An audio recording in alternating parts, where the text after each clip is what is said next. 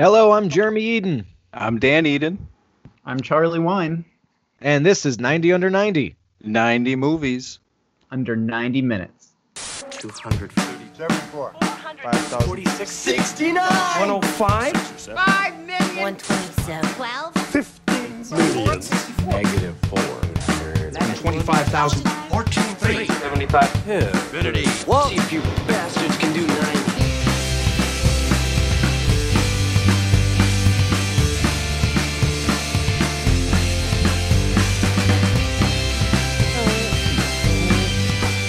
Old music, actually, that I'm doing in my head. Yeah, we got a new theme. Yeah. Uh, where's my brain these days? Okay, Dad today. Brain. Yeah, I got dad brain. All right, today on our show, clocking in at 90 minutes, we're talking about 2004's Mean Creek, directed by Jacob Aaron Estes. Also written by Jacob Aaron Estes. All right. My. First time seeing this movie. Same Z's. Um, yeah, this was um, this was uh, well, let's see. Uh, do I want to bury the lead? No, I won't. I'll just say I liked it. I liked this movie.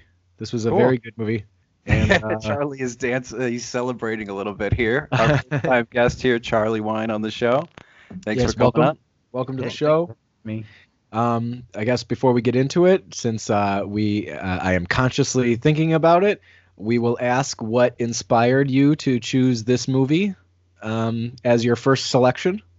Other than the fact that, but before we started recording, you mentioned you haven't seen a lot of movies under 90 minutes. So, is this the only movie that you've seen that qualifies?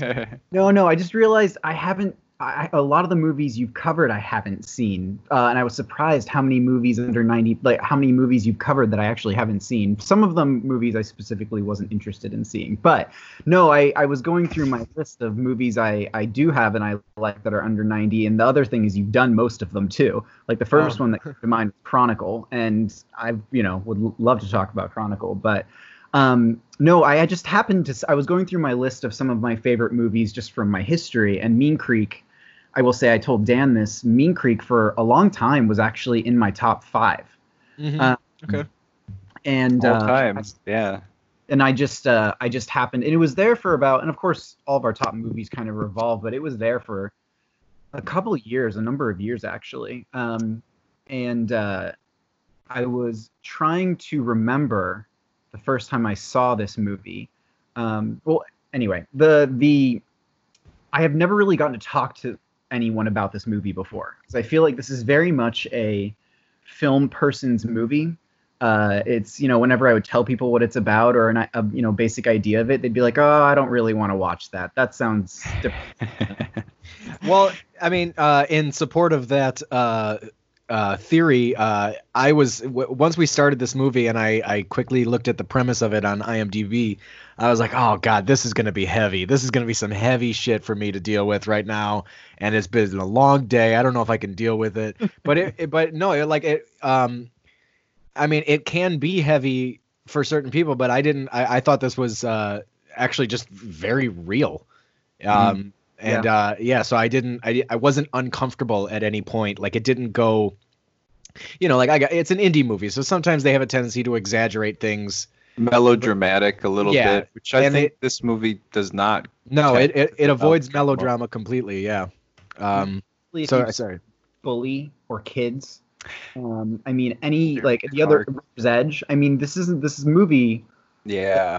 not a plot that hasn't been done before. It's been done a number of times, but interestingly enough, this is probably the tamest of all of the movies I've seen with this plot. I mean, eh, Bully is I don't know if you've seen Bully, but it's Mhm. it's oh boy, it, it's this but with a lot more sex, drugs, and violence. A lot of it's a really big '90s cast actually, and it's just gruesome and sexploitation, like you know, out the wazoo. But no, I've always I've always thought this was a very very well made movie that touches on some very interesting themes in a way that I hadn't seen other movies like this done before, or at least the things it was focusing on in terms of the plot were not what movies like Bully or Kids or River's Edge focused on. Those were much more about sort of the gruesome aspect of this crime that has been committed, uh, as opposed to how the kids are dealing with it personally. hmm Yeah, uh, th- I mean, without getting too far into what happens, they they do make you sit with it for a long time, um, and I, I appreciated that. It's it's like, you know, there's a lot of uh, there's some silence and reflection in this movie in at a point where it probably is very necessary for it, and another movie might gloss over that part of it. hmm And and what I'll, what I think back. is, I think is um, I think it's a really focused narrative, and I appreciate that. It doesn't have time to think about so and so's aunt, that's like a subplot that's going on. This is just a very fo- hyper focused narrative, and I appreciate it's tight, and that's like what we notice in a lot of these movies in this show because they don't have time to fuck around. They got to be tight, they got to be focused, and this movie is like, I noticed is very focused. So I'm ready to get into it, and I liked Yeah. it too. Spoilers. Well, all right. All this right. has been 90 under 90. Thank you all for listening. yeah, yeah, yeah.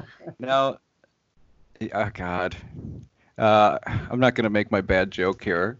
Actually, I'm gonna make it. I'm gonna make it. It's worse because I'm gonna do it ironically. Okay, ready? Now Yeah. I've seen some annoyed rivers, and I've seen some perturbed fjords, but I've never seen a mean creek. All right, let's do this. I was hoping you were gonna do something like that. Yeah. You know what? Jared's the dad too. It's funny. Uh, yeah, it didn't even cross my mind to make that type of joke. All right. So um, it starts with the this. How about this Paramount logo, guys? This this uh, Jared makes a face. first, I, I didn't know what it was at first. I was like, is this not a Paramount movie? Because they're really ripping off Paramount. And then it's like Paramount Classics. And I'm like, Classics? What the fuck are you talking about? This is 2004. This can't even be a classic.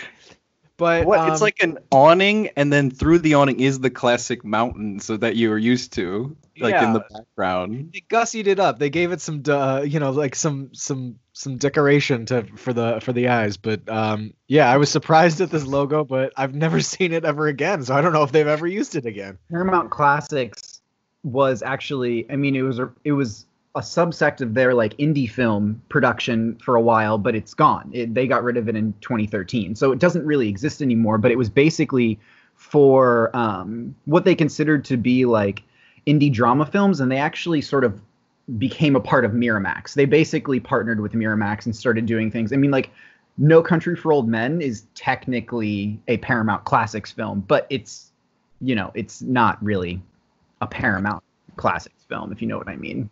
It's their answer to Fox Searchlight, in a way. Yeah. Got it. Joe, are you eating a cracker? I am eating some saltines. I've got a, a can of Coke with me. Joe's been drinking heavily all day today. He's got to absorb all of that alcohol. It is Um, Sunday, and I have two children. I am getting plastered every Yeah. single day. No, I don't really drink that much. Um, so it starts with uh, underwater, dirty creek. There's shit floating in here, little bits and pieces of leaves and algae, and the credits are rolling over this, and it's very indie feeling. This down to the score, down to the the filter perhaps that they're using underwater, just underwater footage. There's Uh, a lot of like- there's a lot of B-roll of creek in this uh, in this movie. At the beginning of the movie, later on in this movie, there's a lot of, of B-roll.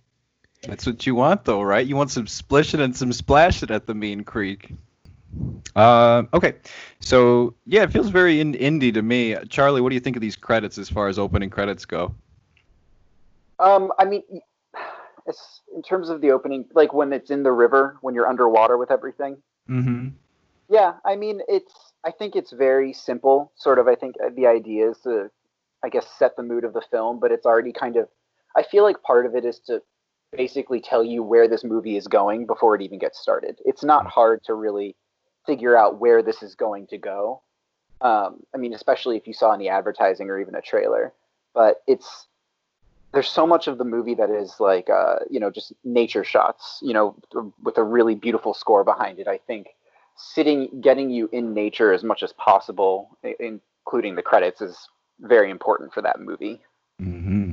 And uh, you see some, we see recognize some names in the credits there. We recognize a Culkin in the mix there, yeah and uh, a Fresh, fresh from the farm, uh, uh, being invaded by The aliens, he The goes to the cloning Mean farm, Creek. yeah, yeah.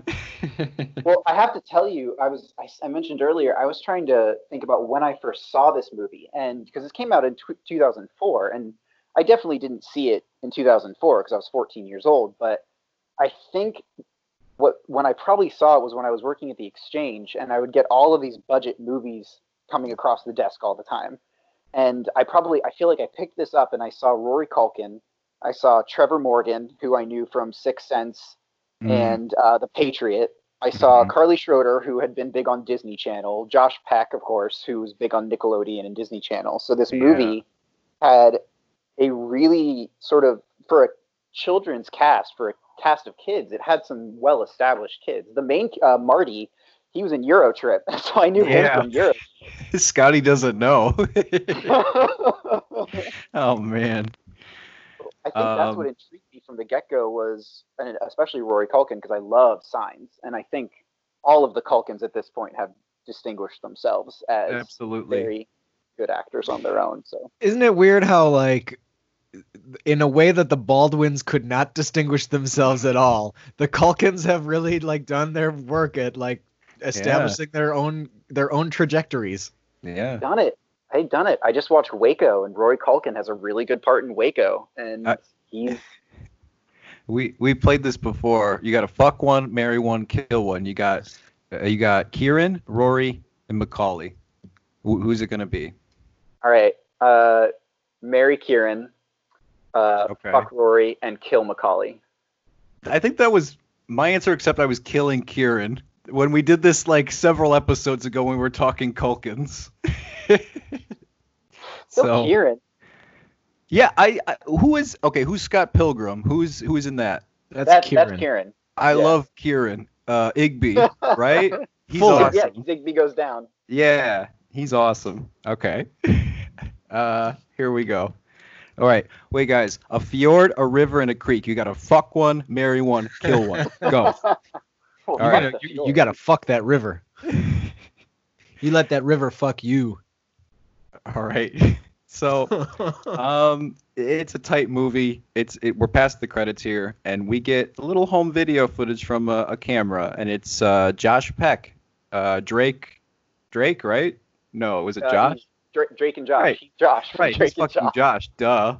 That was the dumbest thing I could have asked. Um, anyway, it's Josh, and he's got a camera, and he's pointed at himself, and he's on the basketball court, and he's shooting hoops, and someone pops into frame. It's a little Culkin, and what happens next? and then he gets um he, he gets attacked brutally attacked because he moved the camera slightly and that sets this fat little kid off and he's like fuck that and he just starts pounding on the poor little culkin He's pounding on him and he's cussing at him. He's using every word he probably knows being in middle school to beat the shit out of this Culkin kid.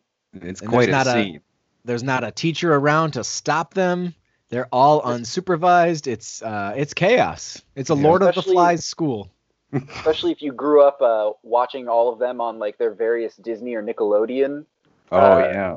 things to watch. His first things first to hear Josh Peck starts shouting the F word and like and the, and like bitch and everything out of out like from the beginning is just like oh okay. yeah, I did not know that uh, any of these actors were like. Uh, well, I knew the one kid is from Jurassic Park three. Right. Yeah, Trevor Morgan. Yeah. Yeah. Beyond that, I didn't know that any of these other, uh, and uh, of course Rory Culkin, I knew, but beyond that, I was like, I didn't know that any of these kids were established. So yeah, if they were Disney ki- Disney Channel kids, and all of a sudden you were opened up to this world of uh, of explicit language from them. Yeah, that Mhm. would mess with your mind. You wouldn't be able to go back and watch Drake and Josh. You'd be like, Jesus Christ, I heard him say some evil things. Hey, we got wait. It's like Spring Breakers, pre-Spring Breakers, 2004.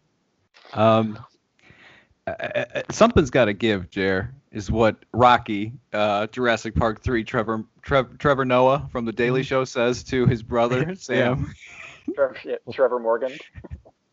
played by um, uh, Rory Culkin, and he's got the peas on the face because he just got beaten up by Josh Peck uh, in front of all the students, and um, he's a really zen-like kid, and he, he's even compared to Gandhi later by his buddy. Um, he's he's very mature for his age, I've noticed, and I liked his character a lot. He wasn't almost it's Mm. almost as if uh, Rory Culkin is uh, completely incapable of playing immature because he was like well beyond his years in signs. He was he's well beyond his years in this. He has wisdom that I could not have at his age.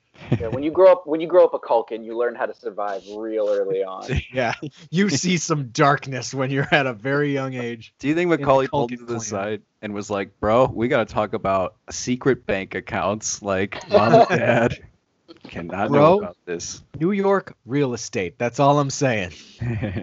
um, so he said, no, really, like Rocky, he says something's got to give. He's the older brother, and he's a good older brother character. There's a great brother relationship, and I'd say this movie is about brothers. There's echoes of uh, that throughout the movie a couple times, and um, it's real. Like Jared was saying, you get the sense all the through the dialogue, through the performances. There's a there's a certain authenticity throughout this movie, and uh, in its simplicity, I love it. In its focus, and that's something's got to give. Rocky says, and he's not as aggressive as uh, who we're gonna meet, Marty, but.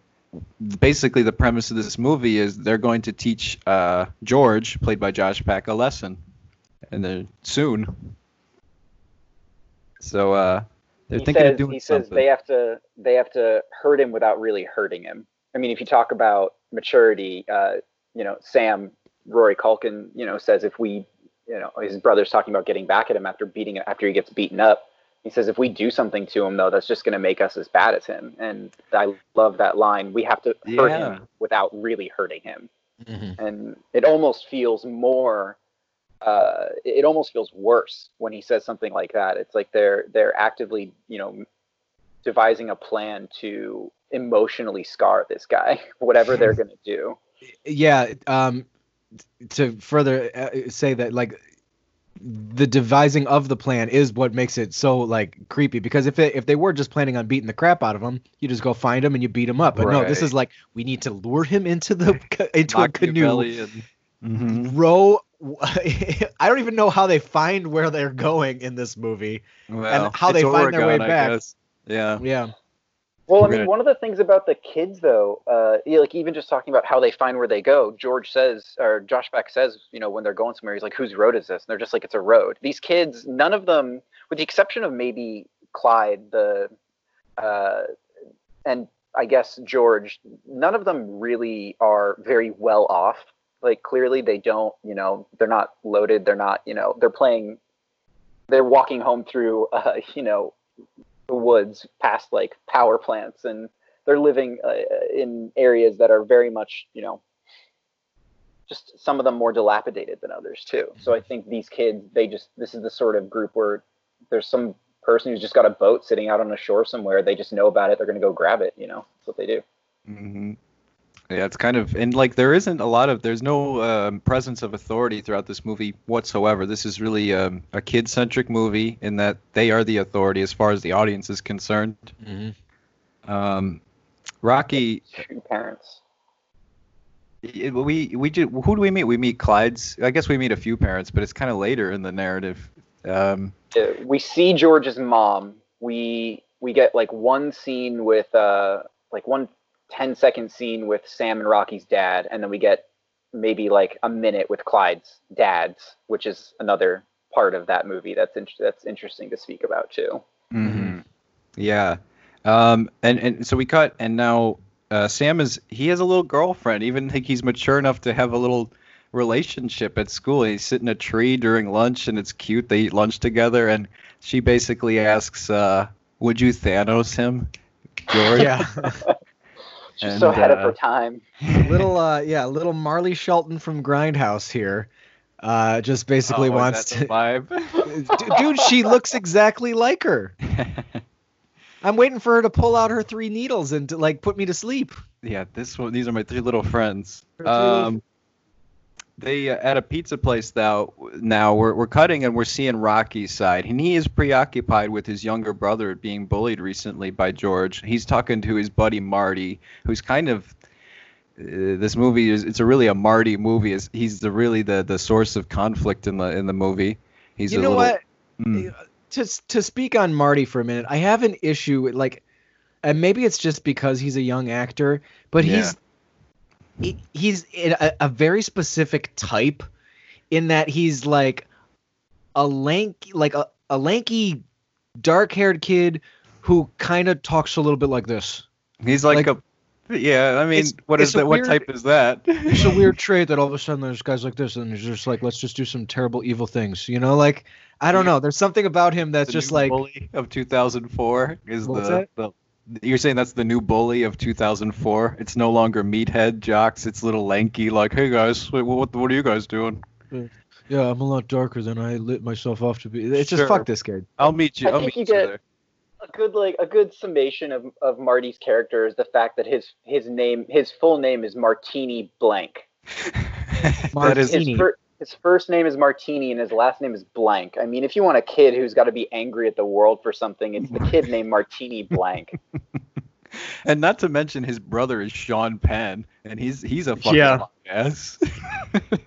so, um, okay, so yeah, we meet Marty, and we also meet Clyde, and you got to wonder why is Clyde. Why, how could he ever be matched? This must be a very small school, because why is Clyde ever hanging out with these two bozos here?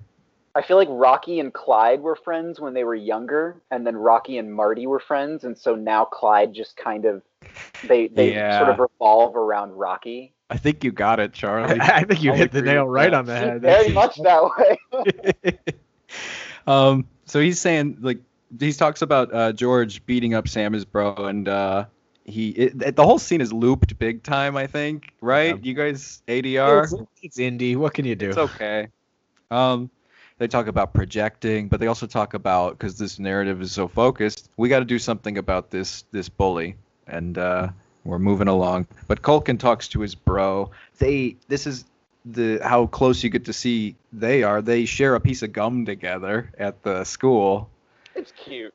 It's uh, No, Jared, I- we're I- I very close. disagree. We've never shared a piece of gum. We've never It's- shared a piece of gum, and you can tell. You just whenever you see two people share a piece of gum, always try to make a note of the person who's accepting the piece of gum. Watch their face and how grossed out they are when they put it in their mouth. They're always chewing like, "Ah, yeah, that's really good." Like like on a show or something, and they're supposed to like be into Yeah. it. Yeah. puts that gum in his mouth, and he's like instantly like, "I got to get through this scene," but uh, uh, thanks for the gum, brother. Like, I will tell you, I will tell you from from what maybe like six years ago, probably the last time I watched this movie. I did watch this enough that I watched it with the commentary, and that was both Rory Culkin and Trevor Morgan's idea, actually. Oh. So Oh. Trevor Morgan came up with they came up with that idea. They apparently had a really good brother sort of relationship on I bought set. it. Apparently Trevor Morgan is just kind of that guy.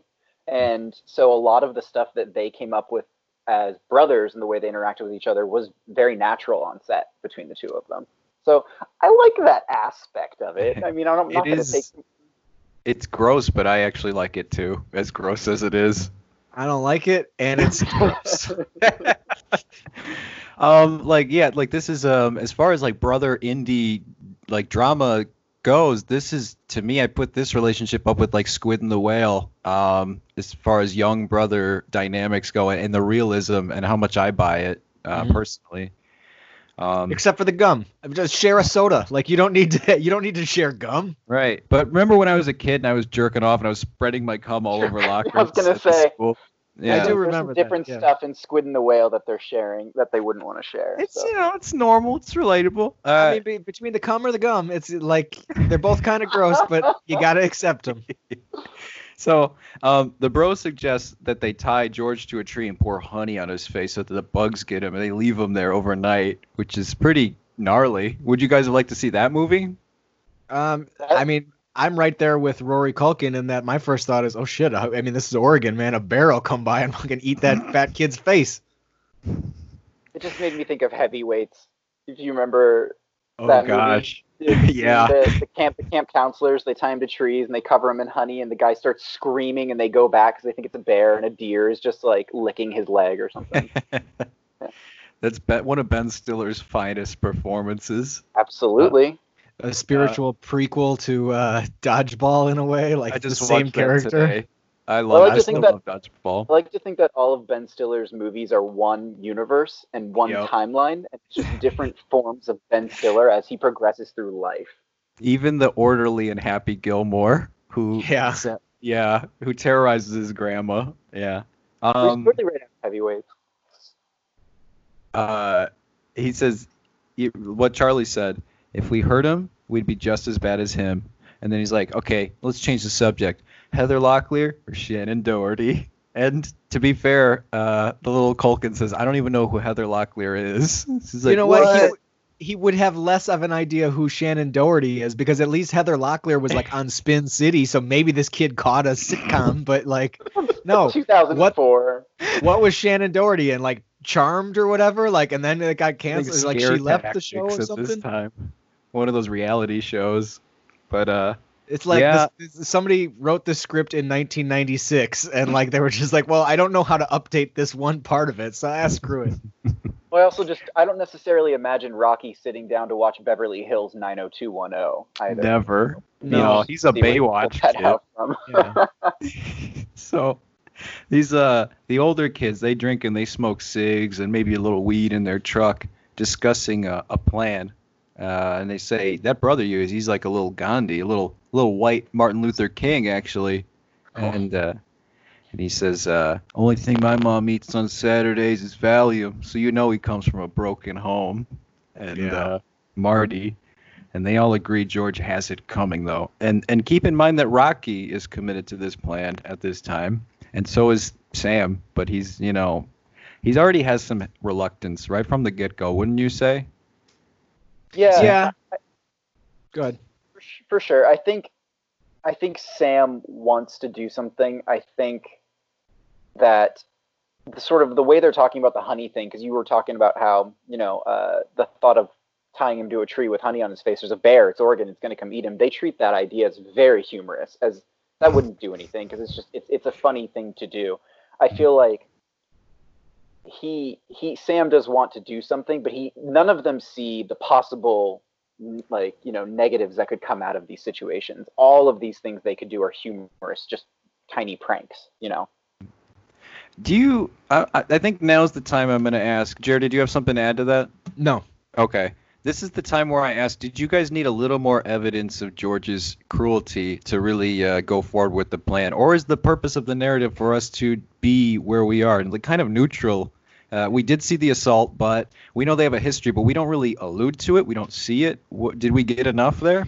he explodes so much onto Sam that like I I think that's enough right away. Like you get a full sense of how evil this kid really can be if he wants to be and how he's clearly picking on somebody who's smaller than him. And honestly like he is uh in, in a way that I, I I do not criticize the movie this kid is a stereotype. He's you know the overweight kid who something is going wrong in his life and he's lashing out on other people but still wants to be their friend. I mean he's a, you know it's pretty much like what a most bullies are so i didn't i didn't personally need more evidence of it i saw it right there in that opening scene i was like i know exactly who this kid is i went to school with this kid at, le- at least three of these kids Charlie? I think I, I agree, um, and I, I think especially like Clyde does mention, you know, at a point that you know when they were in middle school, which one goes to show you that George has been in middle school. Josh Peck has been in that middle school for a while. They they comment about how he's continuously held back, um, and that he went after Clyde with a baseball bat and cracked him in the head with a baseball bat. So clearly, he's got a history of violence. Huh. Um, I, I think, and we can. I think this will is something interesting to touch, maybe touch more on later too. But I, when I watched this again the other night, I tried to afterwards think back. There were things about it I didn't like as much, and I tried to think back to like 2004, and I also realized, like you, Jer- Jeremy, you talked about going to school with kids like this. Is Mhm.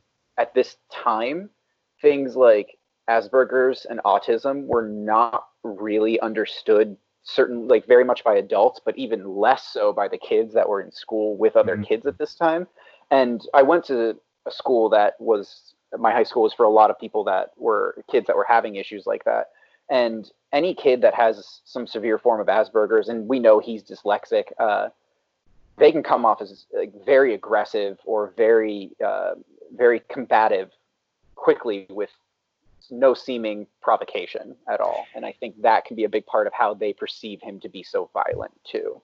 and and what I appreciate about the movie is it's not it's not didactic. They're not giving a clinic on dyslexia or how we need to be empathetic, although we do need to be, or sympathetic of these kids' situations. It's that these kids are in the situation. This is how they're currently reacting because they don't fully under. It's it's real, you know. Mhm. How else do we put it? Um, so uh, yeah, okay. So Rocky calls up George. This is like this is he calls him up and he invites him to Sam's birthday party and they're gonna go boating. And Charlie's back. We got him on video again. Uh, I I just and, realized uh, my video on my phone wasn't on. My computer's working again, but I don't want to risk it, so I think I'm just gonna stay on the okay. phone. That's fine. Yeah, you you sound good. Okay. He says, um, don't tell anybody. Okay, don't tell your parents because it's kind of a secret. We didn't invite a lot of people. And George is he's buying it. And I'm thinking, all right, that doesn't sound suspicious. But George is not like us. He's uh, No. he's a different character. He's in and again it plays right into his character exactly how desperate he is to actually have friends that you know like he jumps at this opportunity and he is ex- like you know we see it in the next scene where he we, we see him getting ready for this like this is everything to him um you know, just, despite everything that he's done so far It feels to me though like uh, Jerry. I don't think you've have you seen Clockwork Orange? um i think i saw it in high school but i don't I don't Alex, the main anything. character, and his his droogs, they terrorize a dude and his wife, and he, he gets hypnotized. He comes back to his house because he doesn't remember what happened, and he, he plays nice with him. I got the vibes of this. Like, George, did you get hypnotized and not remember what the fuck you did to these people? Because, like, you're right in the belly of the beast, and uh, I, I'm not like hating the movie on that. I'm not uh, falling out of the movie because of that. I just think it's interesting that he he has the gall uh, to go and and meet up with these guys, regardless of the terrorizing that he's done. well i mean I mean, he's so go ahead he I was just gonna say he's so blinded by the fact that he's got people that want to hang out with him. I mean, no, he, you know, he's uh, he's making these videos, he's recording his life, and uh, you know, he doesn't seem like he really has any friends. They comment on that all the time, but to have someone call and invite you, I mean, I'm gonna say like for anyone that was isolated or introverted when they were young, to have someone else reach out to you to hang out, to do something, that's so significant. I mean, you Mhm. jump on that opportunity, even if it's someone you don't necessarily get along with because you can be a part of a group. You can be a part of something. And you see him trying to become a part of the group throughout too. Mhm. Yeah, yeah he he he you know enacts that desperation uh, continuously on the canoe. And but also the thing i was going to say is like when a bully is behaving this way he's not conscious of the fact that he's bullying somebody. You know he's not thinking like the damage Oh, he's yeah, doing. Yeah he's just thinking like he touched my camera so i took care of it and like now oh cool like that was just an incident that passed and now he's inviting me to a party so That was a i guess separate thing. Yeah. at the most maybe this kid is thinking yeah i showed him like now he's afraid of me and now he wants to invite me like at, that's like the most egotistical I he could- could be at this moment I could buy it. Um, when we caught this is I think one of it's I, I I like this scene a lot. It's when he's uh Marty's shooting the gun alone in the backyard at the bottle. You it's what more needs to be said in his scene about his character when he's shooting and he's he's listing off names and one of them is the director of the movie I believe, Mr. Uh, Estes. yeah, yeah. During that first shot. all the Uh, names he gives are actually are crew the, there's like two love it. producers the director uh, all the names they drop like that are actually crew members i think in this I love it. Um, and he he misses the bottle, and it turns out it's his brother, uh, who to me looks like a the young Sean Penn, like Breckin Meyer baby. yeah you you meld the two of them together you brecken pen you get that's what you get Um, he's his brother, and he's kind of, it- like I said, it's a movie about brothers and, and kind of the influence that brothers have. Uh, and, and um, he says, "You got my gun? What is this?" He kind of he says, "Come here," and you know something bad's gonna happen. He's just Yeah. standing in that doorway. I'll say that this movie to me less so much about brothers. It, it it feels to me like this is just like here's the fine line between being a bully and just fucking around with somebody, you know? Because they show what can be considered bullying in many different forms. You get this brother like torture right here in this scene where Yeah. he's clearly beating the crap out of his younger brother. You get um you know there's there's other uh, elements of this that that come in later where the, it's different forms of bullying where they're like kind of picking on each other or like um what's his you know his his buddy like punches him in the arm at that one point like you know and it uh, Clyde punches uh, Rocky in the arm I think at one point you know. So like you can consider the line, them like the line yeah that we it, it's very yeah. thin line where like one person is a friend and therefore it's not a bully but because you're not this person's friend that can be considered total bullying you know I mean, I think this movie is about peer pressure essentially. This the whole movie is peer pressure, and I read some. I remember reading something about it that I think is is very interesting. In that uh, a lot of and obviously a lot of reviews are written by adults talking about teenagers in a movie, but how this movie is a really good would almost be a good learning opportunity for something for kids to watch to see how peer what peer pressure can lead to or the sort of dangers of peer pressure but it's rated r. So there was no way that any of these kids were Mm. going to see it. But even little things like uh uh marty you know trying to giving weed to clyde and he's like what did i tell you? I don't smoke weed. And as soon as he says i don't smoke weed he calls him you know he calls him a faggot. And it's like uh, you know that's that's exactly that's peer pressure right there to try and get him to do it but um, granted clyde is the only one in the movie that seeming doesn't relent to peer pressure so Clyde and Millie are two. The, and I guess Sam. They're like three of the smartest characters in the movie. Uh, And you, as an adult, you watch it, and maybe I think I'd watch it with the same lens at 14, at, at, at same at 32. And the voice of reason is who I'm going to gravitate towards, and that's Clyde and Millie. I think. Yeah this- Or I'll say I watched this first probably when I was about maybe I would say like 17 or Mhm. 18 and uh, then I watched it of course again yesterday and then I actually watched it again today Mhm. and I when I watched it yesterday there was a lot about it I didn't like that I remember really liking when I was younger and then after I thought about it for a while I realized I was watching it from a completely different lens Sure. I mean, even just watching it at eight, though, when I watched it yesterday, I was thinking, God, these teenagers are so stupid. Like these, all these people are so dumb. Like I, I hate these teenagers.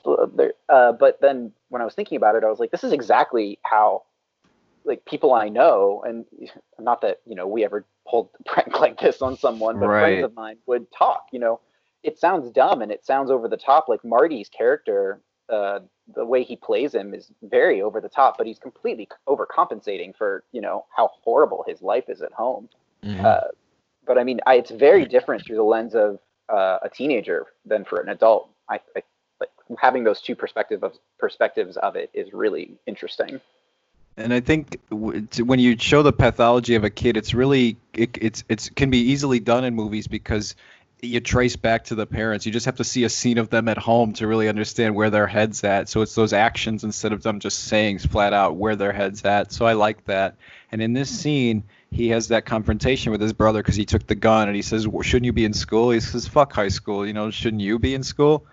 And he gets him like I think he pins him to the ground and uh, gets off of him and he grabs a bat. And you know, he, you could tell he wants to do something, Marty, to his bro, but instead he just goes out and uh, he does the direct approach with the bottle that he was trying to shoot earlier. And he says, "Kiss my ass, Kyle." Smashes it with the bat, and I think it's a really lovely scene that encompasses his character a lot.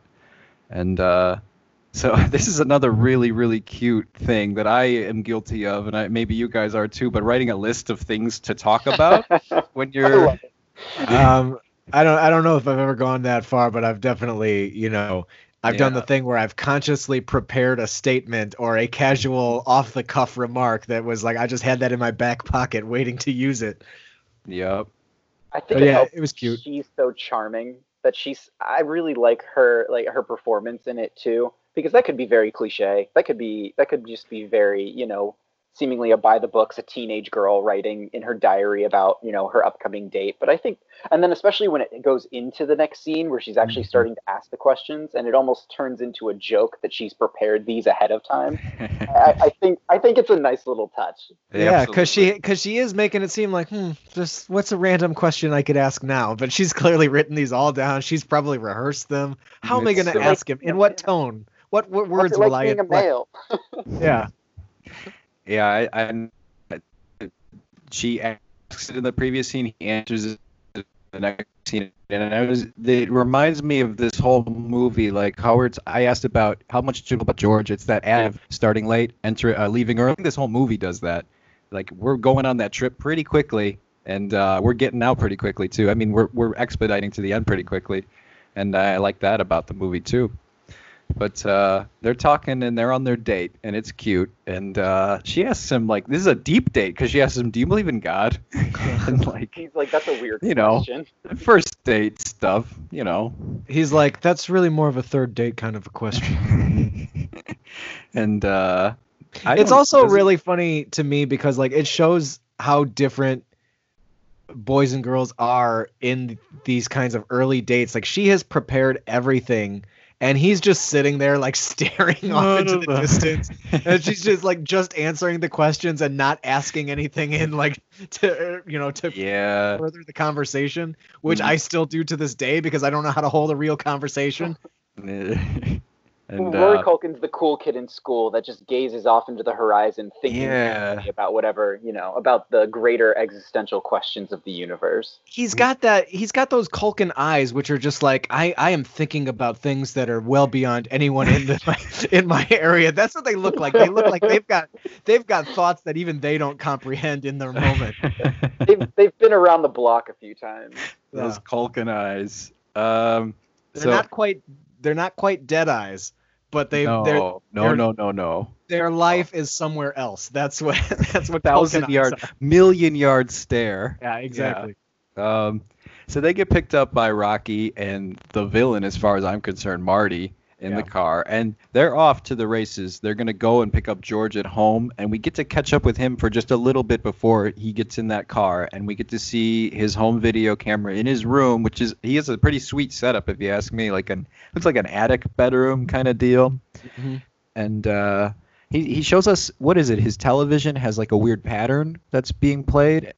Um, he's like he's he's got some optical illusion playing on his screen that he's then recording on his video camera. I mean, if anything, the scene one sets him up as definitely having the most money out of everyone in the in the movie. yes, yeah. Uh, but uh, the I the moment with the illusion on his TV, I actually really like just for looking back on this and knowing that he has a learning disability and he probably has Asperger's or something, in that there's this crazy black and white illusion going on his TV, and he says, "This is the inside of my mind," and it's yeah. like like it's I mean it's so metaphorical. It's so Yeah. like like visually metaphorical, but I love it. It's, I- it's he- with him, who he's he's a kid, I like it and I buy it. But if Kanye West tweeted it, which he most likely would, I would roll had. my eyes so hard. This is what my mind looks like, guys. To me, it's and I mean, you bring up Kanye West, so there's a perfect example. This whole scene reads as just like you're just a douchebag who's trying to be cool. Like that's all that it is. It's just some douchey kid. Like, yeah, look how deep and cool I could be. Like every 13 or 14 year old kid who's like gonna tr- make them make who's gonna manufacture their own personality. That's what he's like. That's what this comes off as. Your vibe. Uh, Yeah. I, you know, I'm I'm somewhere in the middle there, but my heart melts when he gives he gets in the car he sees the car pull up he gets in joins the guys and he gives sam a like a big fucking rap gift Oh, It, yeah. uh, and i'm thinking oh great we're fucking doomed here like Yeah. uh, great He's so um, excited about it too. It's like he, you know, he and he specifically because he gets him he gets him a squirt gun mhm. and and he's like, and I have one at home, so we can have a water war sometime. It's like, oh man, Yeah. It's they're really tugging at the strings here with the death cab playing in the car here and uh he says it's a beautiful day for a boat trip with some buddies. And like the way he has a very he's a very gentle uh performance. And I think just in general I don't really I'm not familiar with him as an actor but he seems like a real gentle dude Josh Peck. Uh I See, don't know. to me, to me, it's just all he's he has those kinds of statements where I'm just like, God, they know how to write a kid being douchey. Like that's all it comes out. The whole time, wow, what a beautiful day for like you're 13 years old. Stop acting like you're world weary, like you have like knowledge and experience, kid. They're, hey, he's not a Culkin. He's not beyond his years. Right, He's exactly. trying to be. He's Don't- trying to be. Don't try to be the Culkin in this clan. You're not the Culkin. So there's a little drinking and driving talk between uh, Marty and uh, I George. love that so much. Don't worry, my mom said I shouldn't get in the car with someone who's been drinking and driving. Oh, don't worry, my mom gave me permission to drink and drive. And like he won't leave it alone, and some, most people would like they get the vibe like this guy's probably gonna kick my ass or yell at me or something if I keep tugging at the string. And yet he's like, well, I just don't think it'd be really safe. Like even if you you know you did have permission, like Yeah. like Wow, your mom that. must be really stupid. Yeah, That's right, George. My mother is really stupid. and he's just like, why don't you shut the fuck up and leave it Right. at that? yeah. And uh, this is when he, He he George ex- explains he sees things backwards, and he suggests maybe he's a superior being. Sorry, did I cut you off, Charlie? No, no, no. You're. This is. Okay. that's ex- I was just like that. That plus the dyslexic thing is where I think where you really start to get from the film. Oh, he doesn't get it. He doesn't understand that what he just said to Marty is actually really offensive or is going to piss him off. He really doesn't understand social cues. and it's it's not broad either the that the portrayal it's it rides such a fine line between uh like this guy is clearly um a broad stereotype of mental health gone gone bad and, and someone who we actually feel for but we just can't quite get fully understand how his mind operates you know? And uh they go to a convenience store and the older dudes go inside and uh, this is when they run into marty's older brother and his buddy jasper who's like a real wild card. This is this kind of thing happens throughout the movie, and it's like they pepper in these little Stand by Me, Chris Chamber, Chris and Eyeball Chambers moments, and it's like. I, I'm glad they didn't do it too much because for a little bit there I was like, all right, we're already in Oregon, so like we're we're walking that line there, and we've got two, you know, we got some kids who are doing some shit, and they've got older brothers who terrorize them. if uh, that's actually a, JR really I think a really apt I got vibes of Stand by Me and Alpha Dog you put them together you kind of you lump it with you kind of get Mean Creek a little bit there um I didn't think of the Alpha Dog thing. I like that. Stand by Me combined with Alpha Dog. That'd be quite a movie. Stand by Alpha Dog. Stand by your alpha dog. Uh, there's a cow spanking alibi that's uh, it's kind of sweaty. That's trying to be passed by Marty here and and Rocky at the convenience store to the bro and Jasper, and I guess they buy it. And as they leave, Jasper pranks them by running behind their car. So when they back up, they hit him. I guess the prank's on you guys. I got hit by a car. I yeah, I don't understand like the the the fine line of, of pranking and just being stupid is really like you know like there's things like this where people do like, it, it's a movie thing where somebody pulls this kind of prank. Like who's the who's the idiot who's just like oh, Right. watch this. Like let me go break my arm. that's where like watching this again like this in that moment i'm thinking you're this is you're stupid. You you teenagers and i don't think they're teenagers because they're at a bar later drinking but like you're this is such a stupid prank a stupid thing to do but i can say that's definitely something my cousin did to me and my brother when we were at my grandma's house one time. I mean especially boys especially guys like teenage like stupid teenage guys they think that's super funny when you make someone think you run them over with a car you know i mean it's like it's just a I- dumb prank it doesn't it's not funny at all but they think it's hysterical We're you know we are we're just a few Culkins. That's all we are, guys. we're ahead Um, of our time so they go down just a road, and now we're we're kind of off to the races. They walk into the woods.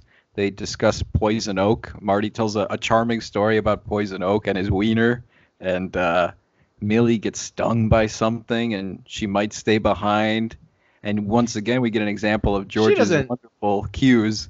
she doesn't really get stung by something though to like i think she was just doing that to yeah to hold rory back a minute Was like, she? yeah Oh. Yeah, because yeah. like yeah he looks at it he's like there's no bite Oh, okay. Uh, yeah, and, and and George comes up. He's like, it might be a tick. I might have to. We might have to burn it and like cut my cut it out with a knife. Like really nasty details. It's Just hey, get the fuck out of here, Millie said, basically to George.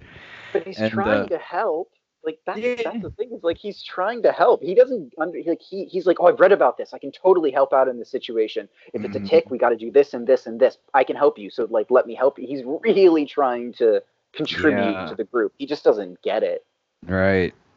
And uh, Millie's told that George. He's Millie's told that George is gonna run home naked as their prank. That's the we finally pull off the curtain, and that's what the big uh, plan is. Uh, well, Mr. Bond, I'm going to make you run home naked. strip him naked and throw him in the river And uh, he, he asks the Thanos question. Would you would you snap him? And she says no, because I'm like I'm a good person basically. And uh, she asks him to promise that they won't do anything mean to him at this creek. Don't make it a mean creek. This is going to be a fun creek. This is going to be a friendly, joyful experience creek. Friendly fjord. Yeah. and uh, he says he'll tell Rocky, "Hey, listen, uh, like I'll I'll go I'll pass along the information." So they get the boat ready on the water, no life jackets.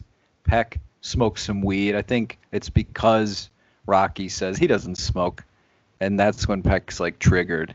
You know, he smokes a he smokes a cigarette Oh, does he? Okay, I thought it was a little weed.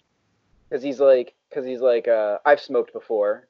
He's clearly never smoked before. He's like, yeah, I've cold smoked a pack of American men- American Spirit menthols. so specific. What if And I told like- you American Spirit doesn't make menthols? That's right. he makes him look like an idiot. Yeah, Um, he does. It's I so many of those kids you went to school with, and it's just he's talking himself up to make himself seem cooler, and you're like, you haven't done any of this yet, you Yeah. moron.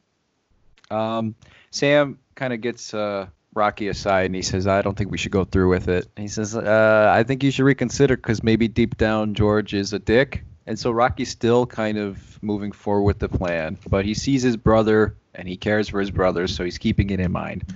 And Rocky says he's being nice to get something out of you guys. That's that's he has motivation here. And uh, he's interrupted by Peck, and he suggests using his knife to help him cut or a rope that he's uh, using. And, uh, and they say, "No, George, get out of here." And uh, he says he's gonna go talk to Marty about it. You know, the ringleader of the whole thing. And uh, Clyde is told he's gonna call it off, but now Marty doesn't have the news yet. So away they go. And uh, he brought the camera along. That's important. George has his uh, home video camera on the boat the whole time. Intermittently, he'll cut and he'll just kind of ask a question every now and then to someone, and they'll say, "Get the camera out of my face," and then he'll Mhm. cut. And I, I'll I'll say this is accurate too because I was that fucking idiot shoving his camera in people's faces. camera? Like, what do you think of this, huh? What do you think of this experience, Marley Shelton? It's a beautiful day for a boat ride, you guys, with some friends. Yeah. And uh, he There's he some nice there's some nice foreboding in uh, in his uh, whoever didn't bring life jackets on a boat's a moron. foreboding. No. Um, so there's some beatboxing by Peck. Good there, Dan. Yeah, thank you. Sam cracks a little bit, and we see on his face that he's starting to like George a little bit, and you know, by proxy, perhaps maybe Rocky and Millie are too. And uh, he calls the young uh, Clyde. He calls him a fag. Everybody keeps calling him a fag throughout this movie because he has two gay dads. Not since an Eddie Murphy special have I heard the word faggot tossed around so casually Yeah. in this. Like, there's a lot of uses of it in this movie. And Uh, but to be fair, 2004, like a bully probably. I mean, bullies probably still use the word, but like, I feel like in the last 15 years, it's subsided at least. You know, like we've. I think I think I the world I- has somewhat done its part. Somewhat. I think I'll say that like well for one thing in 2004 that's one of the things I was remembering uh, is 2004 was like bully central time. I mean all the focus in schools and with parents was on bullying. Like Dare was dead. No one was doing Dare anymore. But so I it was all about bullying. They were making they're- video games about it for Christ's sakes. Like bullying was Yeah. popular, like a big subject. Yeah, and but I mean, and no one, you know, these kids were just on the cusp of, you know, the years of being able to have a cell phone or anything like. There were there wasn't really any social media. There wasn't really cyberbullying. So these kids were all doing this in school. But in terms of like the word, I think, especially the fact that he has two dads, I think this. Just speaking about how you mentioned that you haven't seen heard the word used so much since you know an Eddie Murphy comedy special. Yeah. Um, I think I will say that between then and now, the word because um, you know gay rights have become much more mainstream, and and the idea of homosexuality is is so much more part of the culture now that the word has sort of fallen because of its such a negative connotation. I Right. mean, uh, you know, like. as a gay man, I hear the word probably more than anyone because it's used almost as like a mean term of endearment within the community now. I don't really like, hey, hear it bitch, around. you going out Yeah. tonight? Like, okay. Yeah, yeah, You, like you Yeah. reclaimed it. yeah. Basically, yeah, we've reclaimed it. But I remember, like, I mean, in you know, yeah, I remember in 2004, if it was a word I heard, it was definitely a very, very aggressively used Cutting. word. It Yeah. yeah, Yeah. It, it cut for sure. Yeah. and it's and it's also interesting the fact that they make this we talked about it a little bit earlier the fact that this kid has two gay dads is interesting because it's like i like the way that they like the word doesn't even bother like he's so unfazed by it because he's just like dude i've heard You see him. am- he's, am I you see wrong? him, he's boiling up a little bit when. Yeah? uh, a little bit I, maybe i'm not remembering it as well but I, I i remember getting a sense of like oh this kid is above this like already like he's heard it already you know I think Clyde's also the kid where he's just not gonna respond. He's he. I I I can tell it hurts him. I really can. Especially Yeah. like I mean, how many people did I, I didn't know anyone growing up that had, you know, homosexual parents at all. Uh, I Mhm. mean, I barely knew any gay people until I got to college. But Clyde also Clyde's not gay as far as we know. You know, his Right. dads are gay, but Clyde Right. we don't know that Clyde's gay. So he's the one being called this when it really has nothing to do with him and it's just his home situation. Yeah. So to me i just I, and and I, I guess i'd have to this is my one viewing of it i'd have to watch it again but like i got a sense of like this kid is above it because he's just like he his parents have already been like dude yeah. here's here's the word and here's what they're trying to do to you you know so like i don't know i got a sense of like he's already like dude Yeah. you're, you're wasting your time on me with this exactly. Yeah. And there's Um, there's a line. This comes later, and I won't get into it too much. But Clyde does say something later, like about how he never does anything to anyone. He's not an instigator. He's not a bully. He doesn't egg anyone on. And so he's Yeah. just even if he's pissed off, he's not the guy that's gonna talk back at you. yeah I, I really that comes up a little bit later. I appreciate Clyde's uh, bravery in this movie throughout.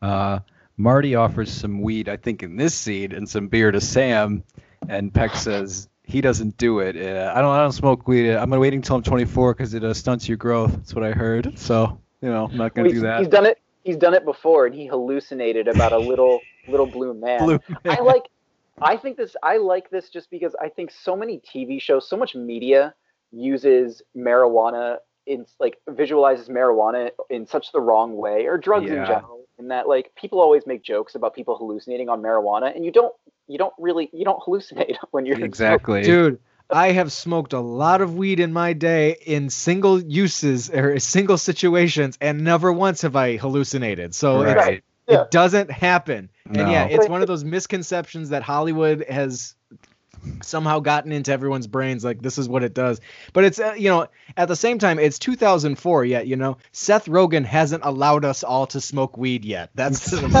we're not in the world where he said it's cool guys you can all do it Um, yeah, I was always. It's funny you guys say that because we we do our we used to do a sketch show called Marijuana Rama. It was all pot themed sketch show. And I was always trying to come no, up no. with the perfect. we still do the show it's Yeah, just been on okay. hiatus I was trying to come up with the perfect sketch where it was basically exemplifying that. Like, guys, this is not the way it should be, and I couldn't quite find the right angle, but I will find the right angle. But that's I'm gonna put a pin in that.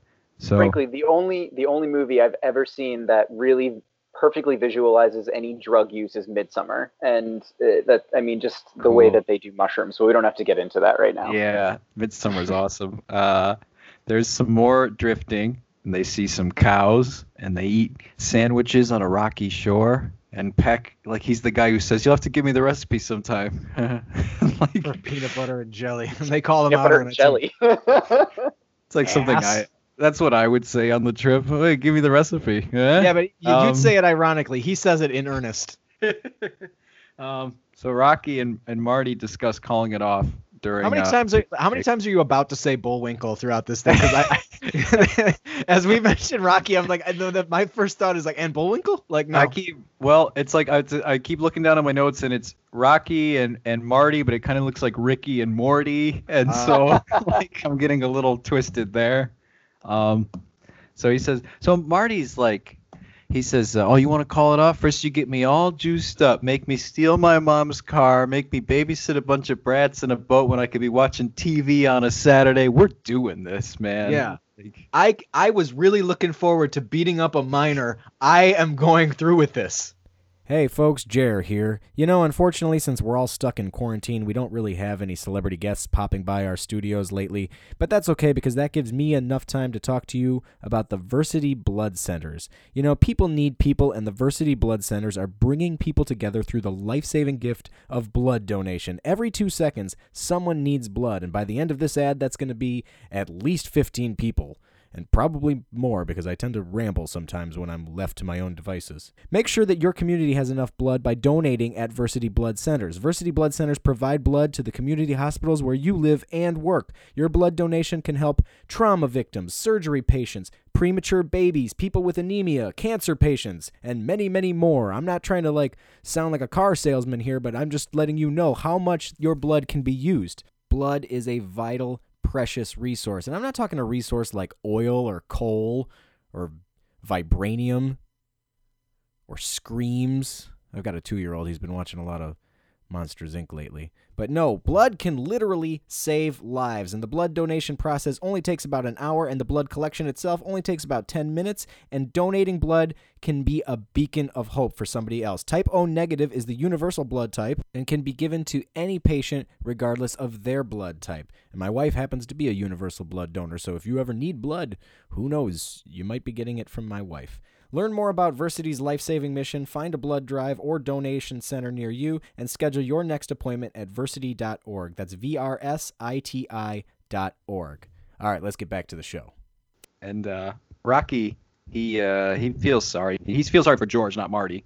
He says everyone's a vagina. like he's like everyone doesn't want to do it, and he like that's his retort. And uh, he wonders if uh, push will come to shove. And he says if, if that happened, would you have my back? He starts like inferring that, you know, playing that card as as Rocky walks away. So it's all out there now. Marty knows nobody wants to do it, and uh, Peck. This is a key scene here. Peck reflects on his bullying with Clyde, and we just talked about this scene. Clyde's response: "I, I never, I don't, I never did anything," is what he says to him about. Yeah, well, uh, Peck is like, uh, he's like, you know, do you remember that time in middle school when I smacked you over the head with the bat? I was trying to remember why I did it and he goes, you know, you must have, what did you do? And he's like, I didn't do anything. He was like, well, you must have done something. Nobody attacks for no reason. And they're like, you always attack for no reason. Like Clyde, he says, I'd never do Yeah. anything to anyone. And that's when you get little flashes of, of bully uh, George again. Whenever, you know, he says, you always attack for no reason. He's like, hey, Sam, shut your trap. You know, it's, Yeah, he's been Right. the fun friend until they start calling him out again. And now he's like, now he's an asshole again. The Mhm. second he has to be even like a fraction on the defense is when he goes like from He's zero to challenged. sixty. Yeah. Yeah. And uh, Peck tells him to shut his trap, and uh, everything's chill until Marty drops the anchor. And this is a the key scene here, I think. Pecky, Yeah. Peck, Pecky, I call him Peck shows the the squirt gun off until they play a game of Truth or Dare. And this was when they were going to do it, and they still, well, let's see here. Clyde is hesitant, but Millie says, "Proceed with the game." Yeah, well. I I really appreciated the fact that like nobody really wants to play the truth or dare at first because they know what it's going to lead to, but Peck is just pushing everybody's buttons just a little bit. and I, Yeah. like, I love the fact that it's the girl who's finally like, you know what? Yeah, let's go ahead and play. I've had enough of this fucker. Yeah, because she's the one. She's the one. She's the moral compass of this movie, and she's the one who wanted to do it the least. But it, and it's. I think it's interesting with with Peck because he's trying to fit in, but he's emulating Marty to fit in because Marty is the. You know, Marty's the coolest one of the group. He smokes drugs and yeah. yeah, he he drinks, he does drugs, you know, all this stuff. He's he's the cool one. So because they don't want to do it and Marty does, you know, the, like pussy number one, pussy number Yep. two, pussy number three, and she's just like done. I mean, and you know, sh that one moment of start the game, Clyde, is just like, Mm. you know what, he does deserve something Yeah. here. Maybe she you start wondering like maybe the, he can learn other things from this lesson not just to beat up people but just other things uh, depending on how this goes down. All right let's see how it unfolds. And the first thing is a truth and uh, clyde asks i think rocky. He asks in 20 words or more or more what was the last thing you thought of when you were masturbating? That's when And this The- is th- Yeah. this is the first of a series of disgusting things that teenagers do in movies together. I don't know what everyone's obsession with whipping out your dick is when you're a teenager, but I've never been in a group of people where you're like, "Hey, man, let me see your dick." that dick, man. See it. Fun yeah. fact with Rocky's Truth or Dare, the first thing he says is just Susie Johnson, and of course he elaborates after when Josh Peck calls him out. But Yeah. the fun fact there is Susie Johnson is one of the producers on the movie, and in the oh. commentary they're like, "Yeah, it's funny, she's the producer," and I'm thinking. How did Susie Johnson feel about you using her name in, in your truth about masturbating? oh, Like, I get- this I get, this like- child was thinking about me last time he beat off. Great. I get like Easter egg callouts, but that's a weird place to put the name of someone you know. that is a weird place. Well, you know Um, what? That's a pretty generic sounding name too. So like, well, true. Um, what what's the he stops at the most interesting part in his little story. He's like, "All right, I have to elaborate." So I was masturbating. I was sitting on the toilet, and she got down, and that's 20 words. So that's it. like I think she gave him a blumpkin in this fantasy, which is really disgusting. um, Yeah. the Yeah. word Blumpkin alone is. I mean, the word should not be more disgusting than the act itself. That's my general rule. Teenager came up with that word, so it, nobody requests this thing like, oh, she gave me a Blumpkin. It was awesome. you You do it because you're like, oh, that'd be hilarious to make her go through that. dude. Maybe some people get off on that. I don't You want to. I don't want to know those people. I would. I would jump off the boat and I'd swim home. If he's be like, yeah, so then I start taking a shit. I'm like, I'm in the water. I'll find my own way back, guys. So the next is the dare, and they dare Sam to kiss Millie for 30 seconds. And Marty, like, Hey, I dare you to sexually assault her. Like that's Or- a, like He's- you don't have a say she- in this, Millie. she consents. She does, but it, like they weren't giving her that option. Well, and but Marty, he like pushes pushes their heads together. That's the part that rubs me the wrong way. He's like, make you know, hold hands, you love birds. And he smashes their faces together. I want to And, beat up uh, a minor, and I want to see two of them make out. That's what my day is. I wanna Otherwise, I my can get home penis, too. watching TV. Yeah. Well, see the the but right when that's happening though, the part you said that's the part that bothers you. What bothers me, and this is another point they I think they add in to sort of keep you from sympathizing with Josh Peck anymore, is he's Yeah. recording this and he points the camera at you know Millie's crotch and like they don't you know her arm you know she's her arms in the way like they of course they make efforts not to they're not going to even hint at showing anything Yeah, But- it's not it's not Breakfast Club disturbing. It's it's just a shot of some legs. I think that was a nice little flourish, actually, to really like. It's kind of like a litmus test to the the audience. Like, how do you hate him now? How about now? Right. You know. Um, and at that point, I sounds did see that, and I thought, oh, you you just lost some, some points, but I don't want you dead yet. Uh, so they make out. Sam dares Marty to pull down his pants and show the Culkin's delivery. It's a Culkin delivery.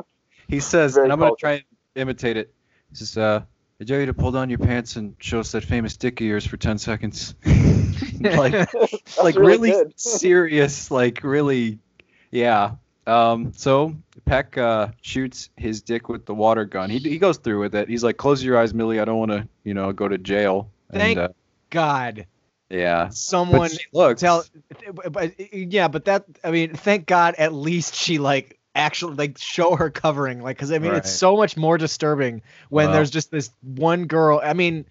I can't talk about it because if I talk about it, I'm gonna get grossed out because the context surrounding the scene is disturbing more Do than the you ever- actual scene. Do you remember now and then? I remember movie? the movie, but I don't remember anything in it. There's that scene where they watch the guys in the, the lake naked and they're like watching their dicks and they're like, it's not that big. They're like it reminded me of that scene. I don't uh, recall that. so he shows off his dick. Peck shoots his dick with a water gun, and then he makes a crack about because he's kind of caught up in the moment. He makes a crack about Marty's dad, which is a big fucking no-no. Because uh, earlier his brother said, "You don't, you don't, you don't talk about dad. Like there's some, there's that, that's a button for him." And uh, he says, "I'll fucking kill you if you ever talk about my dad. You don't know anything about my dad." And Peck backs off to his credit. And uh, that's when we get the dare. That's when the whole thing kind of culminates. First, he dares Peck to strip naked and go in the water. And he says, I pick truth, though. And then we start to get some tension. We see that look on Marty's face, you know? And uh, Marty tells George the truth. And he tells him the truth. The whole fuck the game. He asks Sam. Sam's like, confirm with me. We invited you here under the pretense that you would go boating with us, but it was a lie because we wanted to prank you. And he says, Is that true, Sam? And Sam confirms. And uh, Marty still doesn't like George. Uh, they tell George the whole truth. Sam apologizes. It's not even his birthday, and I think that's like the real trigger for George. Yeah. Is it even Yeah. your birthday? And uh, Marty snaps, and so does Peck. And Marty snaps because Peck is just firing off on everybody now.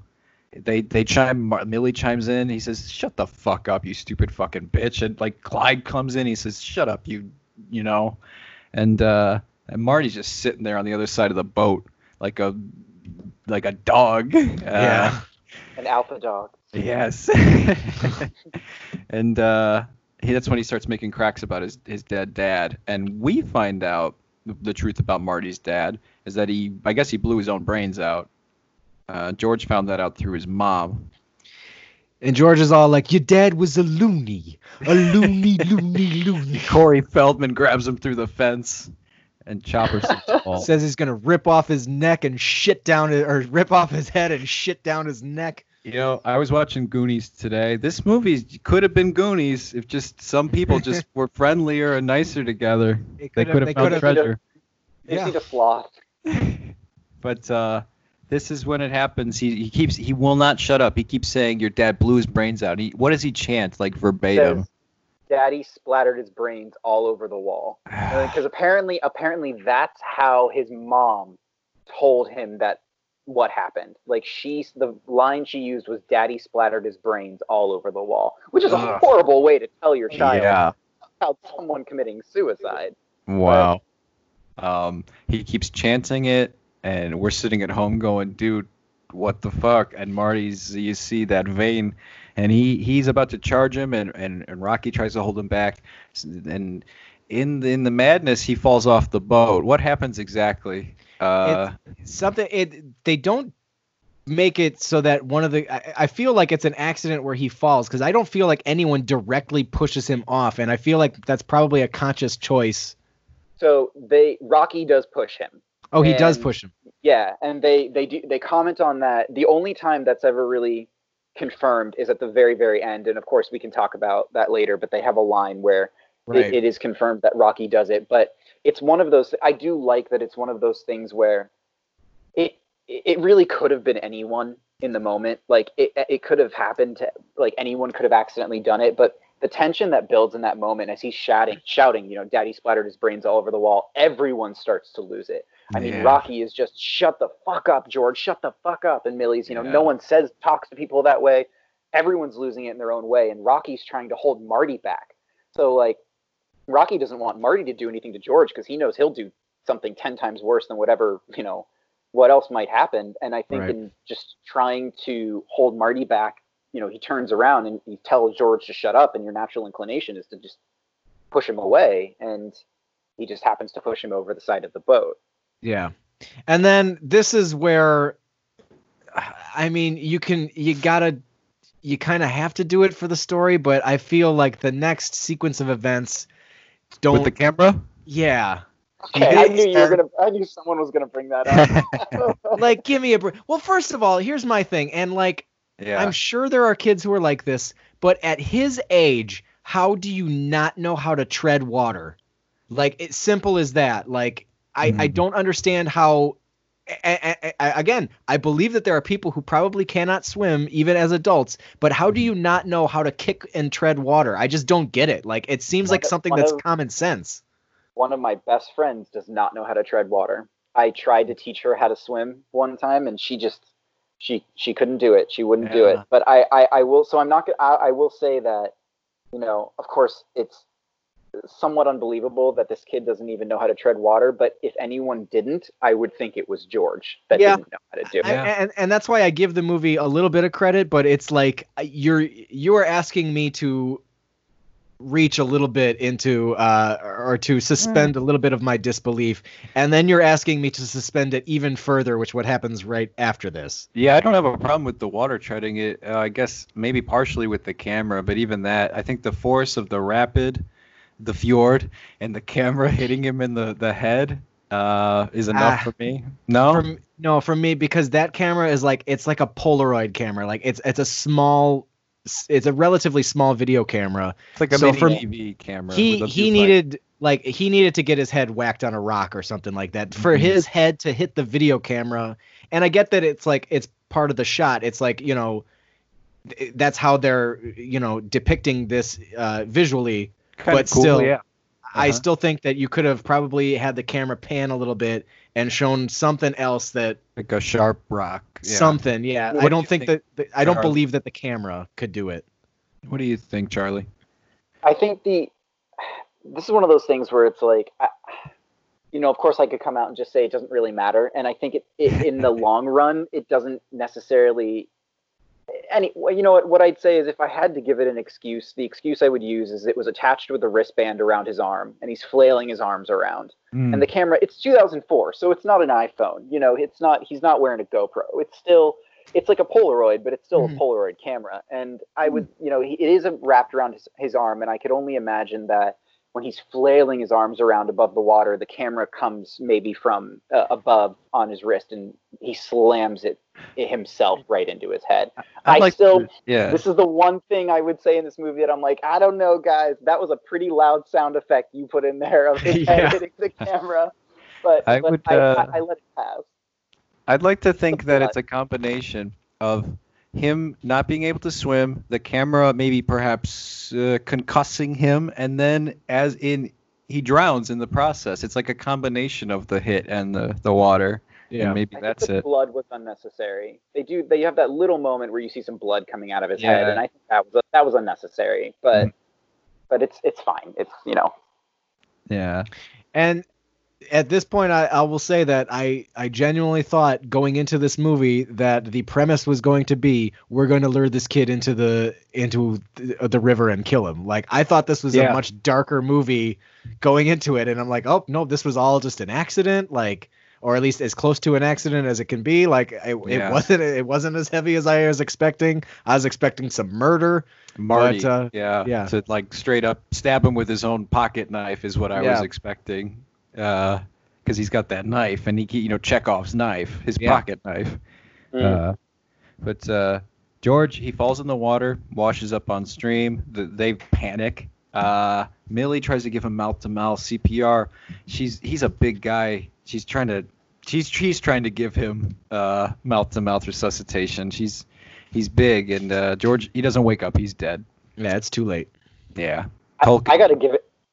Sorry, What- go ahead. No, no, no. You, I was gonna say I, I just I got to give it to her in that scene too because I think especially for a child actor, um, Yeah. her her her little breakdown there, and I think this moment after this that you're about to that we're about to talk about with them sort of after this has happened and them dealing with it is is brilliant from all of them. But she just I, I think she really stepped up in performance wise coming into that little sequence right there. I've always been I'm always really impressed when that when that part comes up and she's trying Yeah. so hard to revive him. I get the abyss reminiscence from that with uh, with Ed Harris. Fight, fight, fight.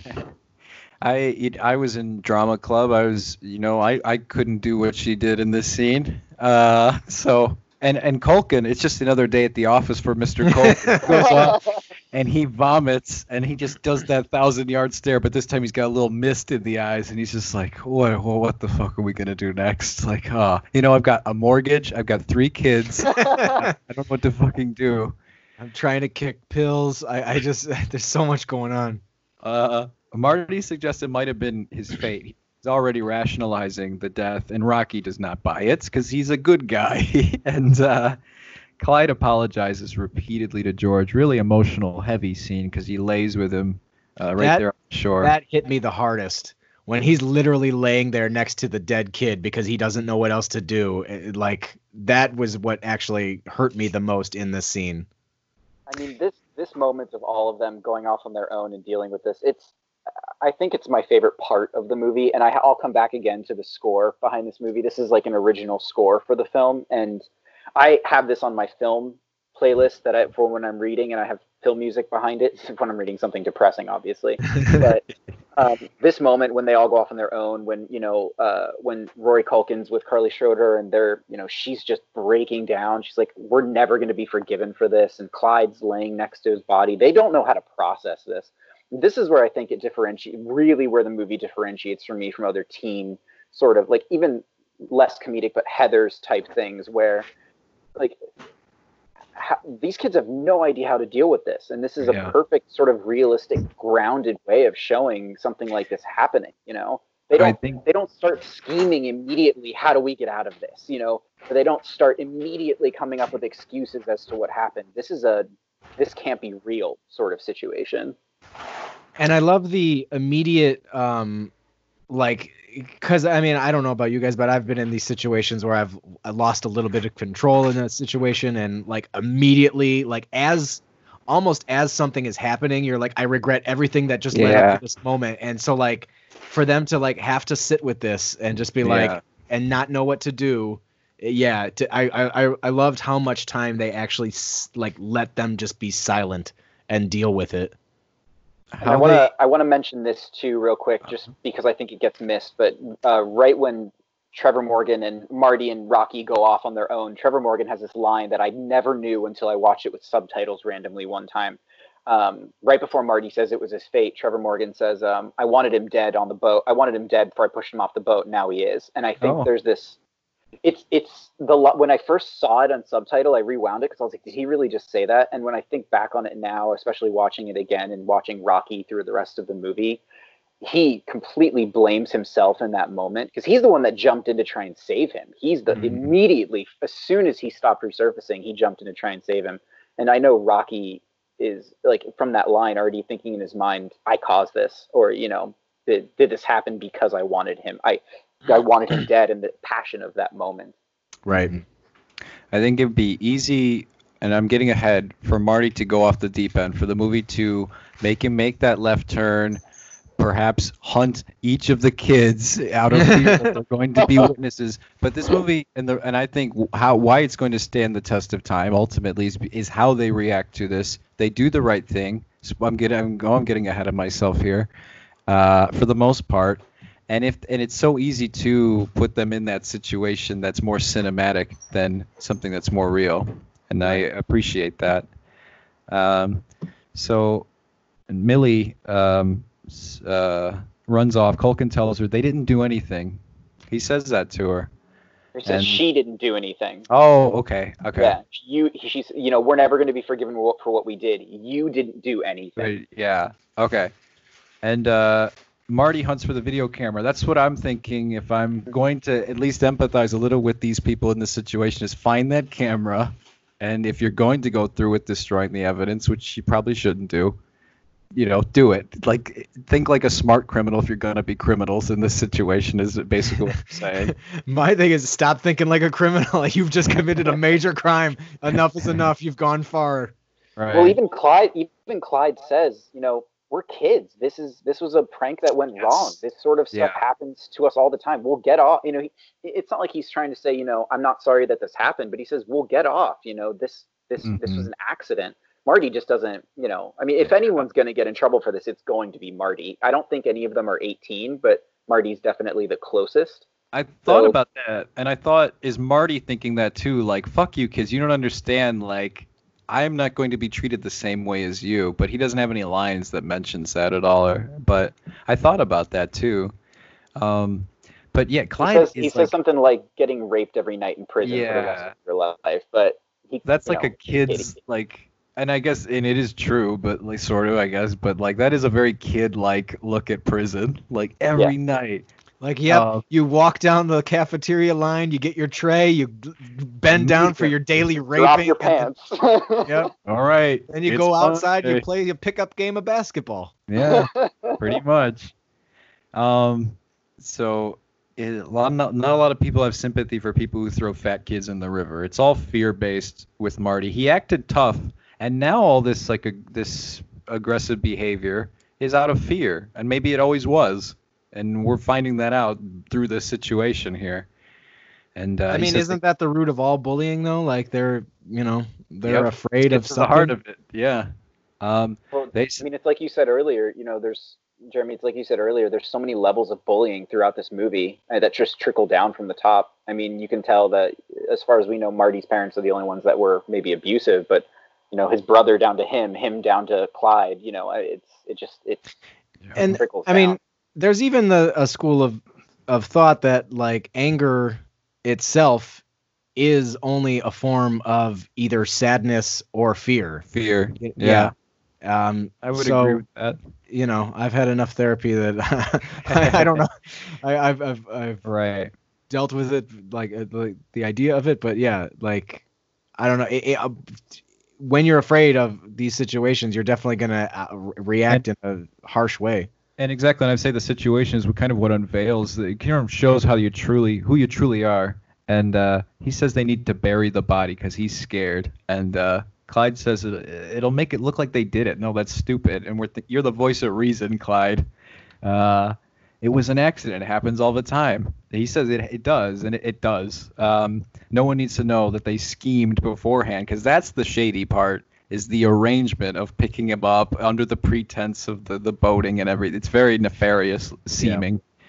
Uh, Marty pins Clyde down, makes him go along with it because he threatens him.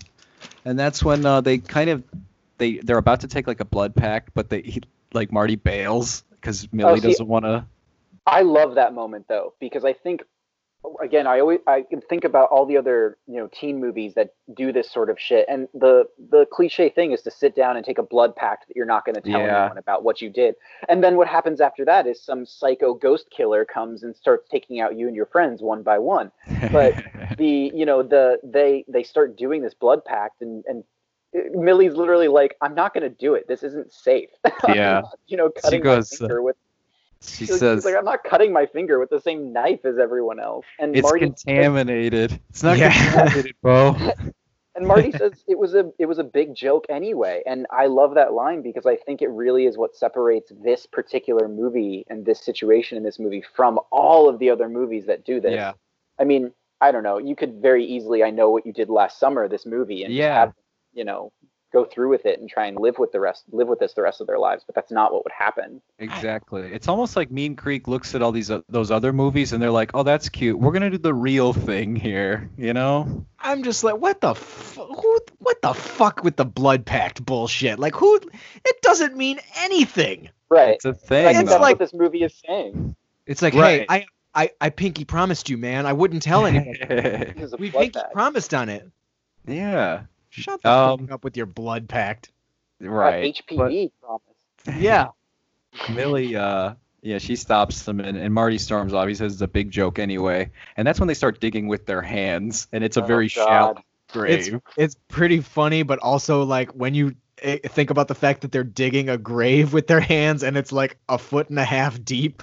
It's yeah, it's funny, but it's dark at the same time. It's really going Someone's- dark. someone's gonna trip on his shoe, like as they're just walking by. Like it, that's how shallow we're talking. And uh, You don't have any tools whatsoever to dig the hole, and it's all dry ground. here's the here's the visual scene that's telling that that requires the read in, and that's the Millie snail scene here. I think.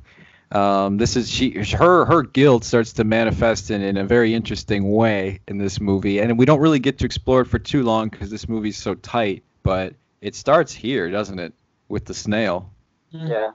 Well, and then what she what she uh you know, you, did you see the word she's carving? it? She's got the pocket knife, and do you see the word she's carving into the log before the thing I with didn't. the snail? What was the word? She carves the word snap into the into the Oh. log, which. Could be very sort of uh, maybe pretentious for ca- Sure. uh, callback to to the comment before, but I think it being stuck in her head, I could see her, I could see why she would do that. Uh, but yeah, this is definitely where she starts to really turn.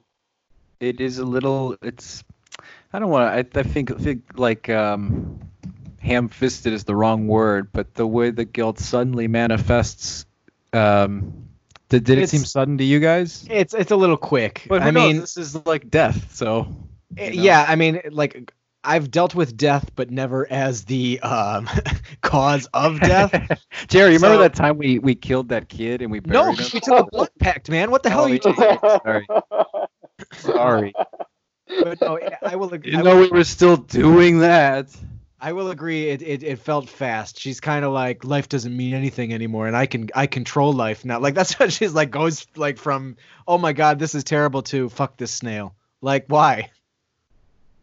And I think Charlie, Mi- what- Millie's also.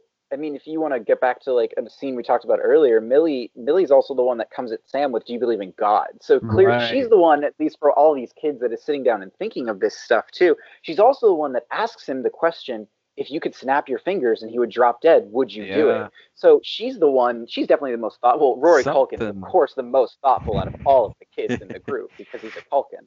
But uh, but she she's the one that's sitting there considering all of this, and I think she's the only one out of all of them right now because she's also the only one not digging a grave. That's a she's good the only one out of all of them right now that right now that is really already considering the future of all this. And That's a good call because you, you got to look for beforehand, before the murder, all those dormant things inside of her that are just waiting for a situation like this to kick them all up. You know, I'm Yeah. sure they're there, and he's he, Charlie's already mentioned a, a few of them.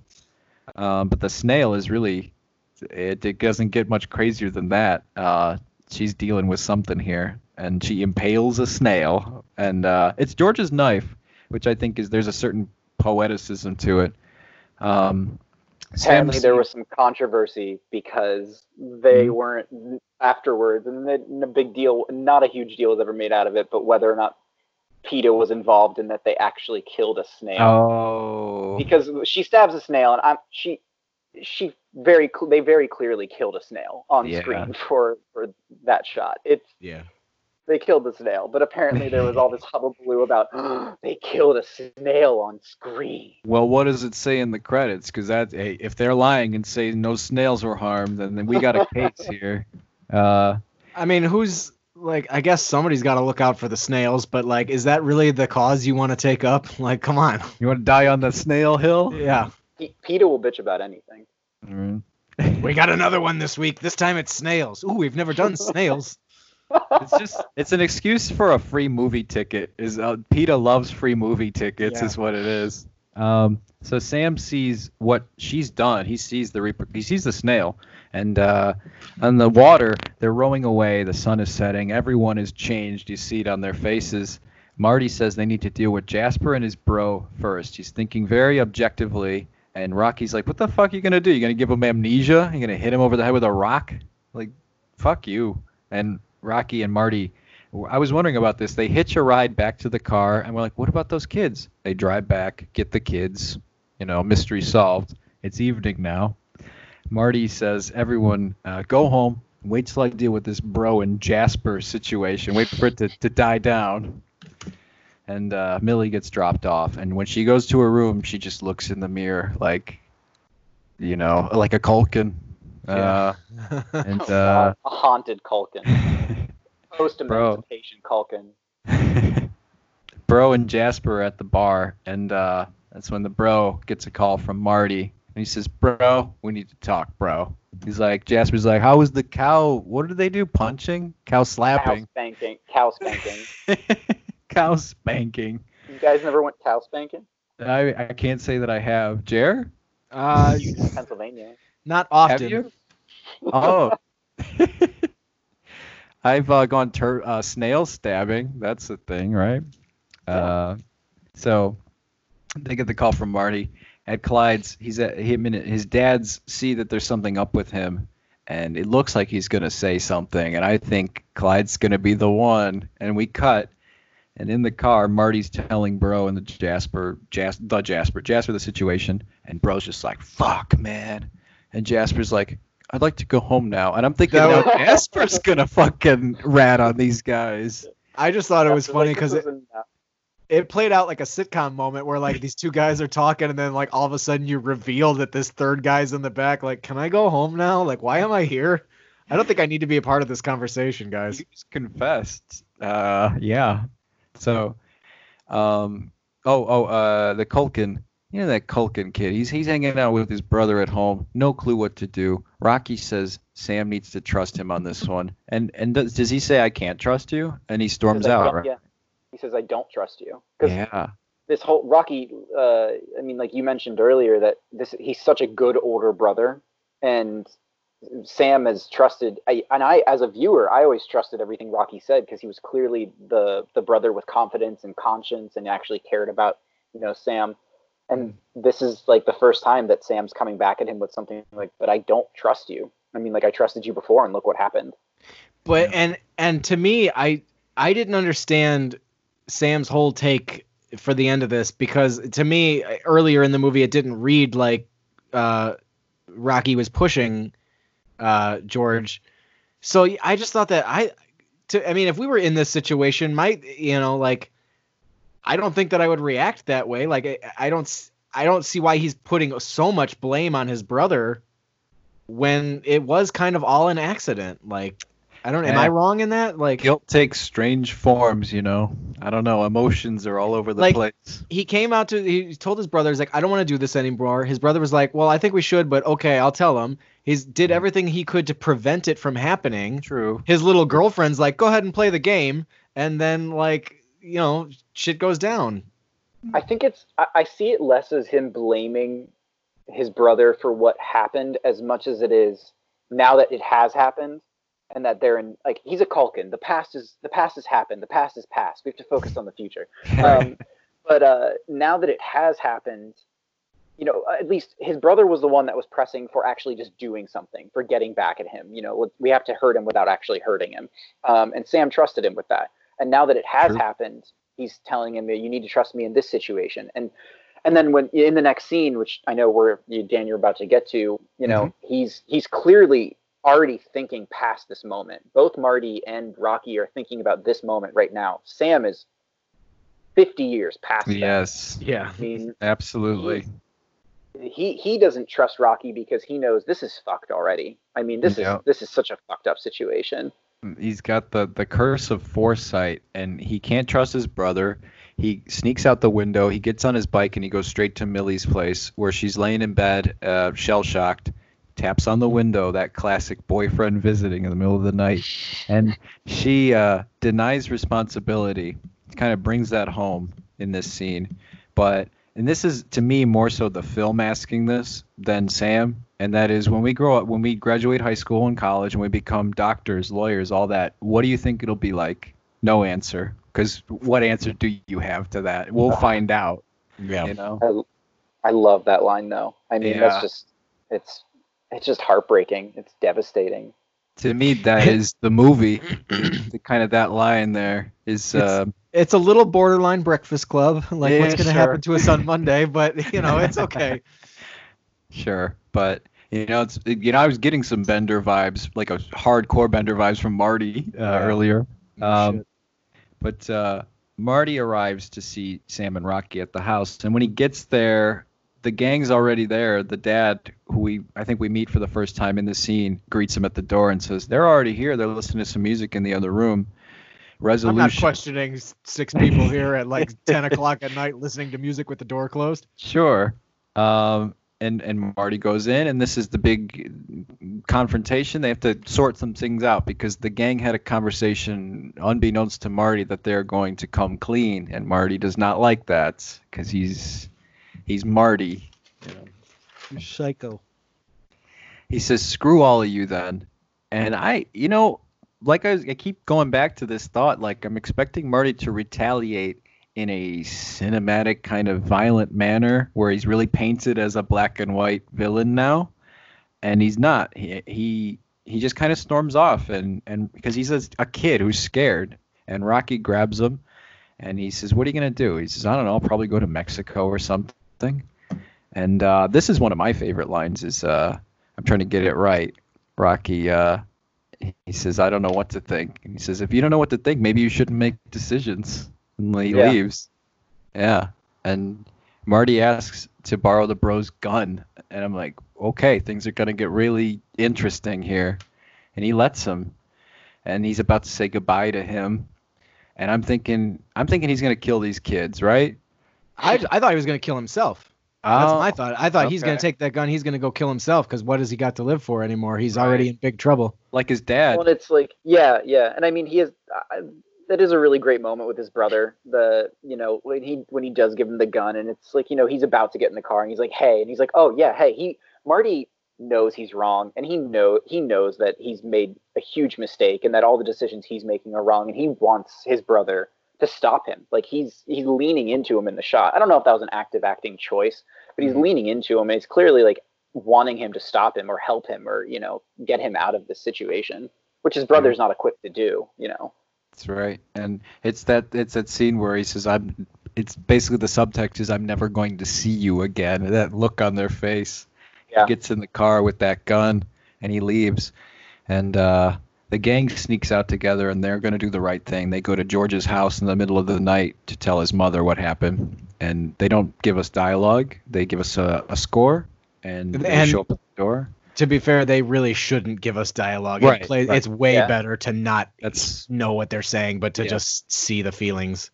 Mhm. But w- and one more thing i'm going to give this movie props for and we've talked about how quickly and well and how well they set up characters quickly because of the short runtime. The only time other time we see george's mom is in the beginning when he's recording her and she's working out. And you know he's just recording her and he says this is my mother. She works out every day. And just that gives you this uh, like it, to me it paints a picture of she's a very loving caring you know mother. She's uh, you know she is very involved with her son especially if he's got learn these learning disabilities too. So when she answers the door and she's in her night robe and and you know they she's i feel like i see on her face that she's already clearly up- like worried about where george is and she sees these kids and you can see on her face that she already knows what's going on. She's already got an inkling of what's happened. And i feel so bad for her because i think they've set her up so well in such a short amount of time too I wasn't sure, to be honest, if she was the one who was influencing his shitty behavior, um, personally. Well, earlier on the boat when he's exploding, he gives some kind of context clue where he he, he doesn't have a dad. It seems like there's no male figure in his life, or at least that's what I gleaned from him. Like saying, "I don't want to hear any shit about your dads." Like all like he's basically saying that to the whole group. Like I don't want any of you to talk about I your didn't dads. I don't get it. I mean, maybe I'm interpreting it wrong, but like that's what it came off to me. Is like, oh, so he clearly is being raised by his mom alone, Mm-hmm. and like you know, I didn't know what to make of the him recording his mom working out earlier. I'll be honest, I thought it was a little creepy. I But mean, he's just reality bites documenting his own, documenting his life. I mean, Right. Right. he's Layla from Reality I- Bites. I, I just wasn't that movie, sure. but- I wasn't sure if she was the mom from It with the the kid with the broken arm, or if she was like a really actual caring mom. You know. Um, I see her. I see her. I just. I don't know. Maybe because uh, I, I get sort of illusions, like images from my mom working out on her elliptical in our basement in a very similar yeah. way. It's just like uh-huh. she's got her. She's got a little tape player on, and he says she works out every day. You know, it's Yeah. it's it's a very sort of um, homey, very uh, sentimental way Yeah. of of filming her. Mm-hmm. Uh, Marty, we Marty reluctantly now robs a convenience store, and, and you uh, love those convenience stores. I do. Uh, anybody who listens to the show knows that any scene that takes place in a convenience store, I like. I don't know. I just like to spend time in convenience stores and movies. Uh, you know, Dan, for- Fast For your birthday, I'm gonna put together a supercut of convenience store scenes in movies. The best is when they show the old candy labels, like the Yeah. old that you don't get to find anymore, like the old different Twix variants. Uh, okay, so he Never have I seen, never have I seen a robber more reluctant or scared to rob or desperate to rob a store than I've seen on this guy's face. Because He doesn't even point the gun at him. He's got the gun on the counter. He's like, come on, you know what yeah, to do. just- Like, Come on, you just give me the money. Um, yeah, it's very just like do it, man. Just fucking put the, half-hearted. yeah, it's a Money in the robbery. Come on. The money in the basket. we we it's rare that we get the like the backstory in a movie when a guy runs into a store and says, "Give me all your money." You don't you you assume he's desperate, but why? But in this Marty, we get the whole story, and uh, it's a whole other uh, perspective, and uh, it's confession time now in front of the That's camera. also that's also the point of no return for him. Like yes, at any point before he robs that convenience store, he could turn around and go confess with the rest of them. But Yeah. now that he has walked in there and put that gun down, he immediately starts crying because that's it. He's It's made his choice. like that is the choice. It's not George's death, which he thought it was. That's the saddest part of all. Is he- it's the convenience store and the gun. Yeah, and I get it though. It's like some people like if I'm halfway to, to disaster, I might as well go the full way, right? It's like destructive. Uh, mean, Marty's, uh, I, I don't agree with it, but yeah, I can see yeah, how no, I understand. someone at the end of their rope can can Yeah. get to this point. right. I, I think it's also a fault in his character that he's built up this idea of himself as a non-conforming, rebellious, you know, personality too. And you know, everyone else wants to tell, so they're all pussies because they want to tell. He can't be that. He can't be the weak one because Yeah. the weak one in his family is, you know, he being weak in his family could lead to you getting your ass kicked. Yeah. Yeah, he's. I feel really bad for Marty in this movie. Actually, I do.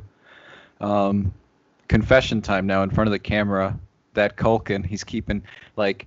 If I was interrogating a Culkin, I'd be shaken as the detective 'cause I don't know if he, he murdered anybody. He's so calm and collected, but Yeah, you give me a choice between interrogating a Culkin and the Joker. I'm gonna take the Joker. he would so you get messing Macaulay Culkin playing the Joker. Yeah. Oh, Oh. God, Culkin as the Joker is like, I give up. I retire right then and there. I turn in my gun and my badge. We're like, you deal with it. Um, but this is then this is a really important question. If you know anything about how to deal with like the, the detective asks him, Did you sense that your brother Rocky was out of control or in control when George hit the water? And that's if he would have said in control, that's uh It- you're fucked, basically. That's the game right there. He did the right thing. He's a good brother. He said, I've never seen him more out of control in my life.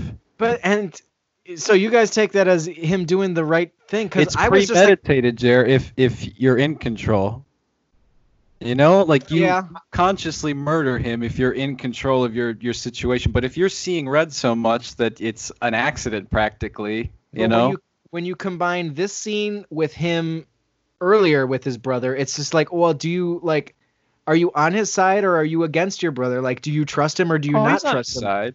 I don't. To me, I, I- I couldn't figure out how he got to this point of saying he was so out of control. Like I was just like, so I think he knew that would have saved his brother's skin, right? See, I, I legitimately think that he was just telling the truth. Okay. Because as far as far as I see when I watch that scene of you know Rocky pushing George out of the boat, he is out of control, and he when he goes and pushes him, he's literally turned towards him for like half a second, and then he turns back to Marty to try and restrain Marty. I don't think Rocky even realizes what he did. So Mm. I do I do see the only way I would I I think I would come at it from the other side is there is the moment the very first person to even bring up the idea of not telling the truth of not confessing is Sam is Rory Culkin. Like he says well we could say that we were playing truth or dare. We dared to jump in the water and he did and he drowned. Um, so he does but that's not him not confessing. He's trying to come up with a way like all kids do trying to come up with a way to lighten the the the, the blow you know Right. to make the confession hurt them less. And but i do think after at this point they're so exhausted and they're so drained that all he can do is tell the truth i mean if Mhm. they're going to confess at this point they're just going to confess so i do really think him saying i've never seen him more out of control in my life is one him just telling the truth and two him just kind of mortified that he's seen his brother like that because Mm. as we've talked about, Rocky was a good older brother, but to see him be so out of control is probably terrifying to, It's- to Sam. It's an interesting interpretation because I just don't think that he was that out of control. He was trying to control Marty in the situation, and some and the situation got away from him for a moment. If because I'll I heard him say I've never seen him more out of control, and for a second there I was like, wait a minute, was Marty his brother too? Like I I literally thought for a second like. What what did I miss? Because like his brother did not seem that out of control. Right. So you but but Dan's interpretation is like him saving his brother and yours is that he's telling the truth. I'm inclined to say that he's telling the truth, but I don't know how he reached that truth. Like to me it didn't play out the way that he is seeing it. I You mean, know, I, I- think that yeah. the moment of him pushing him out of the boat, that's one of those moments where it's just like, this all happened so fast. That's what I was mean, about to say. Yeah. Like Rocky, uh, and I mean, I will. I have two older brothers, and I know any, uh, you know, uh, any uh, confrontations I've had with them, I've certainly shoved them or thrown something at them or pushed at them in something that I definitely did not really intend to do or didn't even realize I was doing. And it came it came in the heat of the moment. It's it's in the passion of the moment. So I think Rocky and pushing is going to be the first thing he's going to do to to like, you know, stop someone from anything. Like mm-hmm. if George is, you know, in, is instigating, if he's egging Marty on, pushing him is going to be the first thing a human instinct of human instinct to stop Right. the situation too. So I, I do think- I do truly feel it was just him being completely lost in that moment that went so fast. I think whatever the case, he answered correctly in that situation to those detectives. and they leave the room because they have something, and it's the footage from that camera that ended up in the water, and it's Yep. uh, the end of the movie. It's it's remember when he was in his room and he was showing us his mind and that optical illusion on the TV. We get a longer version of that. He sets the camera down. We get him monologuing for a while, but just kind of his hopes is that people will understand him through these videos. And while he's talking about this, we see footage of them going and finding the body at the at the Mean Creek, and that's yeah. what else needs to be said. Um, it's you you get more insight than ever before into how Peck is thinking, um, although that might still be lacking depending on who you are. Um, it's a nice little monologue, I think, that wraps the whole thing up. and especially during when you've got his mom in the boat you know the police they're in a police boat going to rory culkin's leading them to where the body is and his george's mom is just devastated i mean she's Yeah. just broken down and she's crying but then there's the moment you barely see it i actually think i noticed it maybe for the first time this time watching it that when they're digging up the body and sam is sitting there rory culkin's sitting there in a blanket and he's he's the most broken down he's been in the whole movie he's clearly like been you know just crying now but his dad is there and his dad turns and looks at him and just gives him this face and it's very quick because the camera is panning but the look his, his dad looks at him and rory culkin is point is facing him and sees him look at him and then turns away from his dad and his Mhm. dad just has this look of how could like how could my son have done Mm. something like this Mm. like this is beyond any trouble that you think your your child is ever going to get into that they're going to kill someone Yeah, and uh, it'll haunt him forever, presumably. But that's where the movie ends, and uh, and that's where we start thinking and discussing. And uh, Until we get Mean Creek 2 even meaner, oh, and we get everything that has happened in the last 10 years, we'll get caught up to, and then we'll get a sequel. Mean It'll just it, two. Rory Great Culkin as an adult. Yeah. marty's an es- marty's an escort on the streets of mexico now and Oh God. He's dead. Marty's, Marty's dead. Marty's dead. been Oh, jeez. long dead. oh man, poor Marty. George Peck is, al- George Peck is alive, or Jo- Josh Peck is alive, and he's been hunting Jennifer Love Hewitt for like 20 years now. well, that's Um, a sequel I want to see. I uh, I think uh, if this is the only movie that he uh, is known for, because I know he like he's tried some things. He did like a sitcom with John Stamos on Fox recently, like The Peckster. I'm talking about. I, I think Yeah. he should be proud. He should be proud because this is a movie that's important. Uh, and I like Charlie was saying. I think this should be shown to classes, despite the content. Just get a fucking permission slip and watch the movie because you'll learn some things. I would have learned more from this than the permission slip I had to get signed to watch The Patriot. I, I don't know what like. I Also that with- the other day because it's on Netflix Rocky. right now.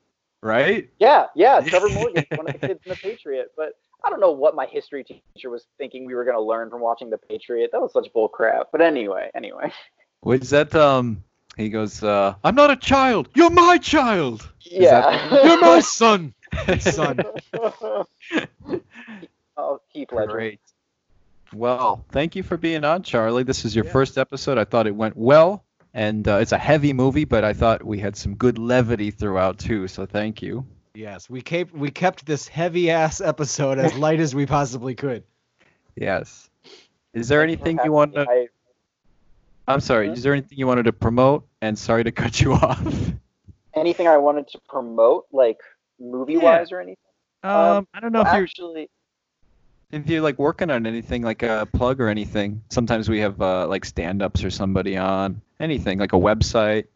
Um, you know, uh, I I will say all of my uh, it's kind of in progress right now, but all of I suppose when this comes out, it will be going. But all of my efforts right now, I'm uh, I do all the media for a record store, and we're putting together a big benefit concert right now to support go. artists in Chicago during the uh, during the quarantine.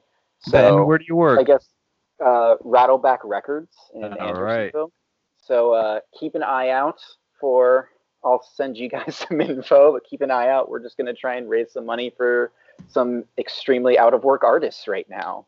Good Yeah. cause. I mean, yeah. You talk about extremely out of work. I was thinking about this earlier. Like I, there, I considered quitting my job to further pursue stand up like a year ago, and uh, I'm so glad that I did not end up doing that because I would be screwed right now. Yeah, I have a I have a theater degree, so I'm I, I I bowed out of acting about four years ago, and I think I made the right decision at this point. and me, I'm still chipping away at move, making movies. movies are Uh, eternal. We'll always need movies. Yeah, and So you know, we can talk about them on podcasts. and there's no Yeah. movies coming out during lockdown, but I have one coming out in like a month or two, so I think that's cool. We're coming in at just the right time here, you know. So So Uh, s- keep an eye out for that, and Yeah. keep an eye out for Charlie joining us on future episodes. yes, That is all the Yay. time that we have for this week. I'm Jeremy Eden. I'm Dan Eden. I'm Charlie Wine. That's a wrap. I'm coming day and night. I mean, it's terrific, right?